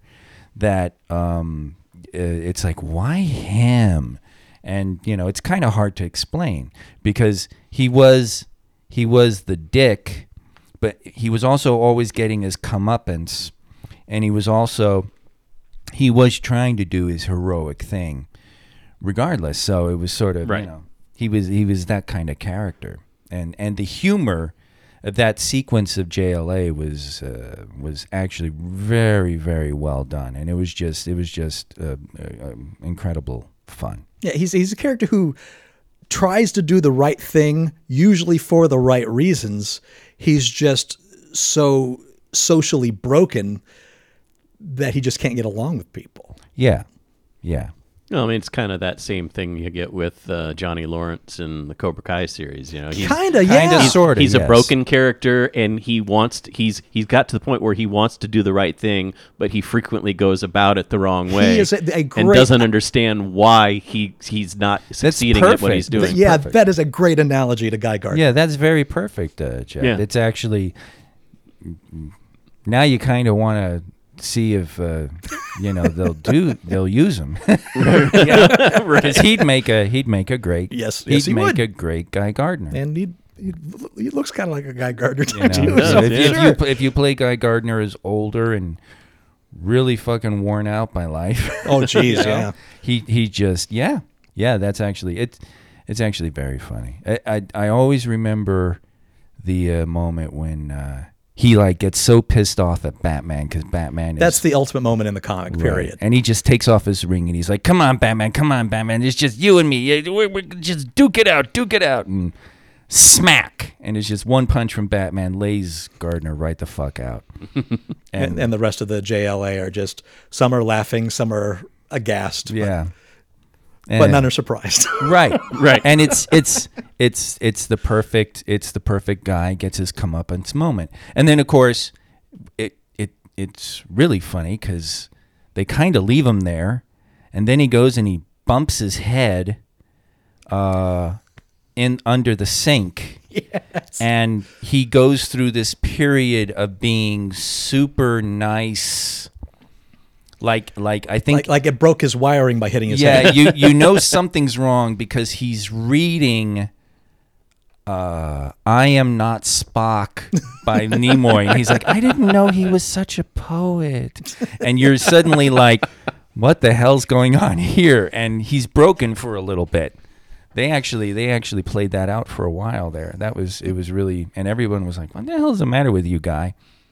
So it it, it, it was it was just a, it was a great moment. It was a great time. It was a great time. It was funny too because JLA, it just was not taken seriously. It was just utterly.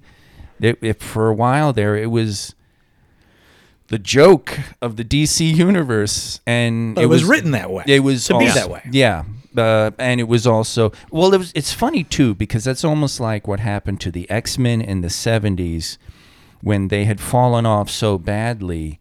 Marvel didn't care, right? So Claremont and Cockrum, and later on uh, John Byrne, came along, and all of a sudden, this thing about mutants they went out in space they fought dracula that you know they just they pulled out all the fucking stops and did whatever the fuck It- Right. it's sort of like the end of uh, enterprise fourth season it was just like the higher ups don't care so we're free to do stuff and jla as a comic had actually fallen off at that point so badly that um, they brought it in with the the humorous angle and they actually went they went places that you wouldn't have expected and it was like this is the JLA it's but it's funny and it's so well done It's like a tamer version of the boys. Yeah. yes regard. much much tamer but it is Right. kind of like that yeah the, the the combination of dysfunction and function and everything like that it it it, it was just a great time Actor Clark Middleton has died. Yeah. Middleton's probably most recognizable to TV viewers for his recurring role as skip tracer Glenn Carter in NBC's The Blacklist. But Twin Peaks, fa- pa- Twin Peaks fans will remember him most as the bald, bespectacled Charlie in Lynch's 2017 continuation reboot. Middleton also had a recurring role as uh, Edward Markham in J.J. Abrams' sci fi Fox series Fringe, the owner of a rare collectibles bookstore. Yep. Other notable genre shows include Agents of S.H.I.E.L.D., American Gods, The Path, South of Hell, Gotham, Law and Order Special Victims Unit, CSI Crime Scene Investigation, Law and Order. And on the big screen, he appeared in Birdman, Snowpiercer, Taking Woodstock, Sin City, and Kill Bill Volume 2. Aside from performing on stages across the country, Middleton was also a writer and director, having written a one person show critically acclaimed play called Miracle Mile. He was also a spokesman for the Arthritis Foundation, having lived with juvenile rheumatoid arthritis for over 50 years. Yeah, it's uh, he's he's an amazing actor, uh, instructor. He taught t- acting, um, and all of that while being basically permanently disabled. Um, yet he has a very distinct look. You, you know him immediately when you see him because he's been in so many things. Yeah. but um, he's in Sin City. Uh, but just he's he's a fantastic actor and and was able to do that through all that adversity.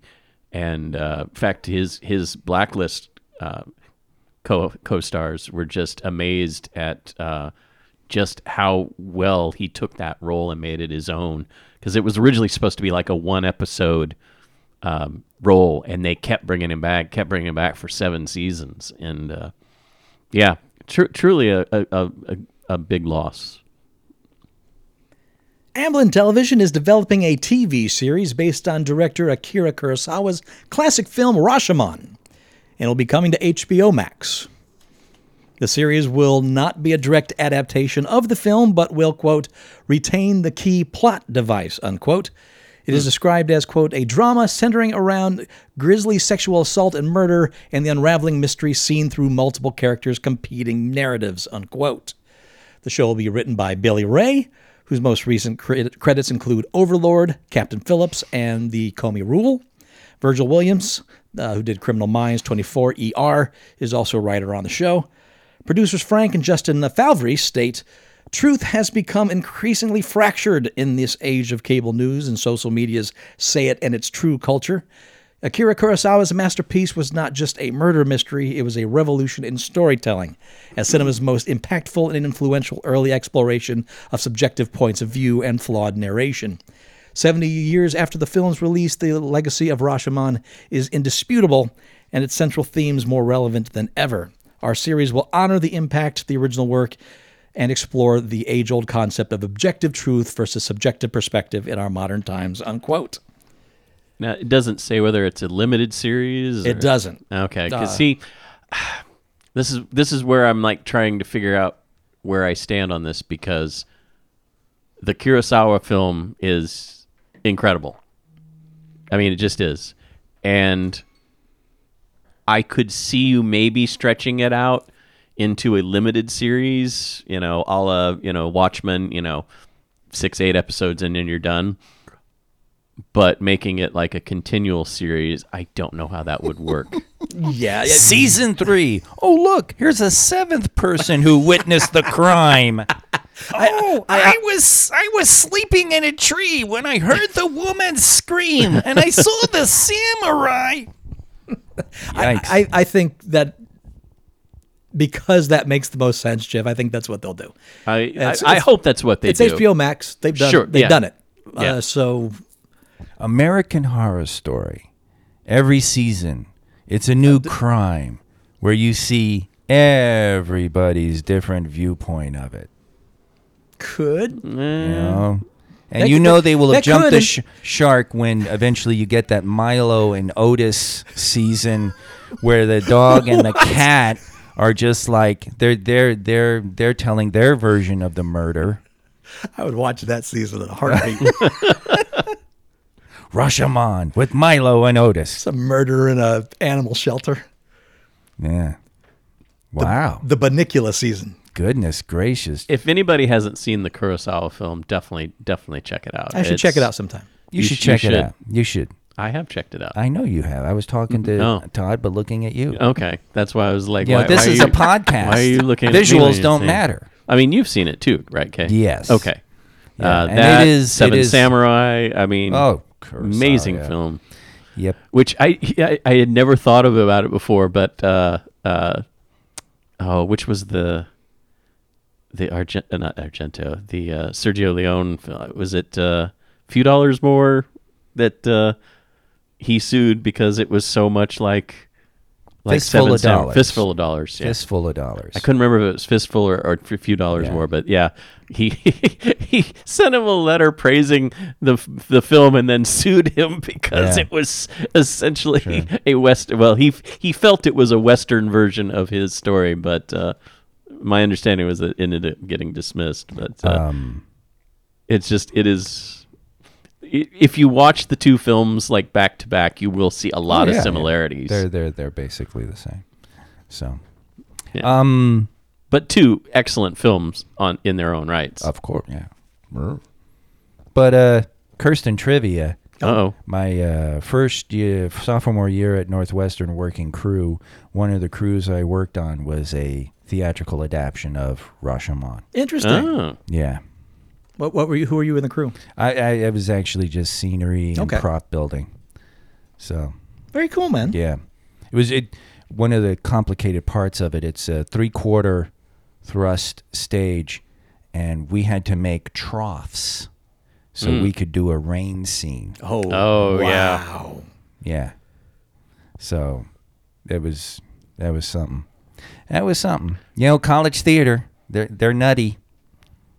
They get nutty. And then you can just keep it up and then just do singing in the rain next to get actually get people into the theater. doing oh! rain, doing rain in stage Truth in production. theater joke. I mean, I, I only have limited experience, but doing rain in any theater production is a nightmare. Yes. Yeah. Water A in theater is a nightmare. nightmare. Yeah. It was it was it, it, it, it was literally troughs. Yeah. So we literally had the the the stage three quarters, the troughs around, and then the rain just went down. You know, so it was sort of like when they film fake rain scenes. Yeah. where you can you know you might see the rain in front of them you might see it behind them but it's not on them and you know so it was it sort of worked like that so this is a, uh, but it was uh, it was really neat it was really really really inventive and and very very interesting it um actually also made me remember something and then I told the trivia and I forgot it Uh-oh. something else I saw uh and I saw And I saw what did and you I saw see? We To were the ta- talking about table went into half. we were talking about few dollars more. Two halves made a hole. And, And Seven And, Samurai, uh, I crawled out the hole. Sergio Leone. You, you're a fucker, Todd. you're a f- fuck knob. What the hell was it? I saw something, Jeff. God damn it! And it was, it's like, it's something like, what the hell? Ah, shit. I lost it. Yeah, I mean, I might remember it when Todd shuts up. Ah, that's not going to happen. Yeah. rain rain in any kind of scripted setting Is is it about rain? is tough because I when when we uh, when we shot on 16 millimeter, you had to have the, the they called them the rainbirds because regular sized rain does not show up at all on 16 millimeter. So all your classic films, when you go back and look at those, when you see rain and you actually see raindrops falling, those things are massive drops. Like you know, if you're not careful, if if you're controlling the water flow, you'll get raindrops that'll hurt you when it hits you because they have to be so large to show up on on film. It's a it's a fascinating thing. Uh, actually, the Universal backlot tour has a good um, representation of it. The flood scene where they show the the the rain spouts going, and that's the big fat raindrops. They're literally what you have to have to, to for it to show up on film. Video is not as hard these days because they've got enough detail you can see it. But uh, yeah, fun times. What ball did you fluff? Write to us. Comments at uglycouchshow.com. And until next week, I am Master Torgo. 80s Jeff. huh? And we'll talk to you next week in Geek. God damn it. Still, still What can't the remember hell? what It reminds me of, of a, the most unfair riddle that I, I'd ever come across. So much so that w- when I found out the answer, I was both saying, "Well, that's no one could figure that out," and two, and that's kind of brilliant. It, it, the the answer is a it's a surrealist joke, Oh, if okay. you will, and and it's a riddle, not a joke. So so the, it established like this: you are in a room, there are no windows, no doors. In the room, there is a mirror on the wall and a table. How do you get out? got you, me. You're not going to come up with it. I'm going to tell you right now. yeah, oh, it's like. I I wouldn't even know where to go with that one. Yeah, the how you get out of this room is you look in the mirror to see what you saw. You take the saw, you saw the table in half, take the two halves to make a hole, and you crawl out the hole. Oh yeah. You know, That, as sound, you that would. sounds That's like a true. surrealist. Yeah. So, it, it- but I will say it opened my mind to a whole set of riddles that I never knew existed. A hole? Ah. How many surrealists does it take to screw in a light bulb? How many, K? Fish. Riddle me this.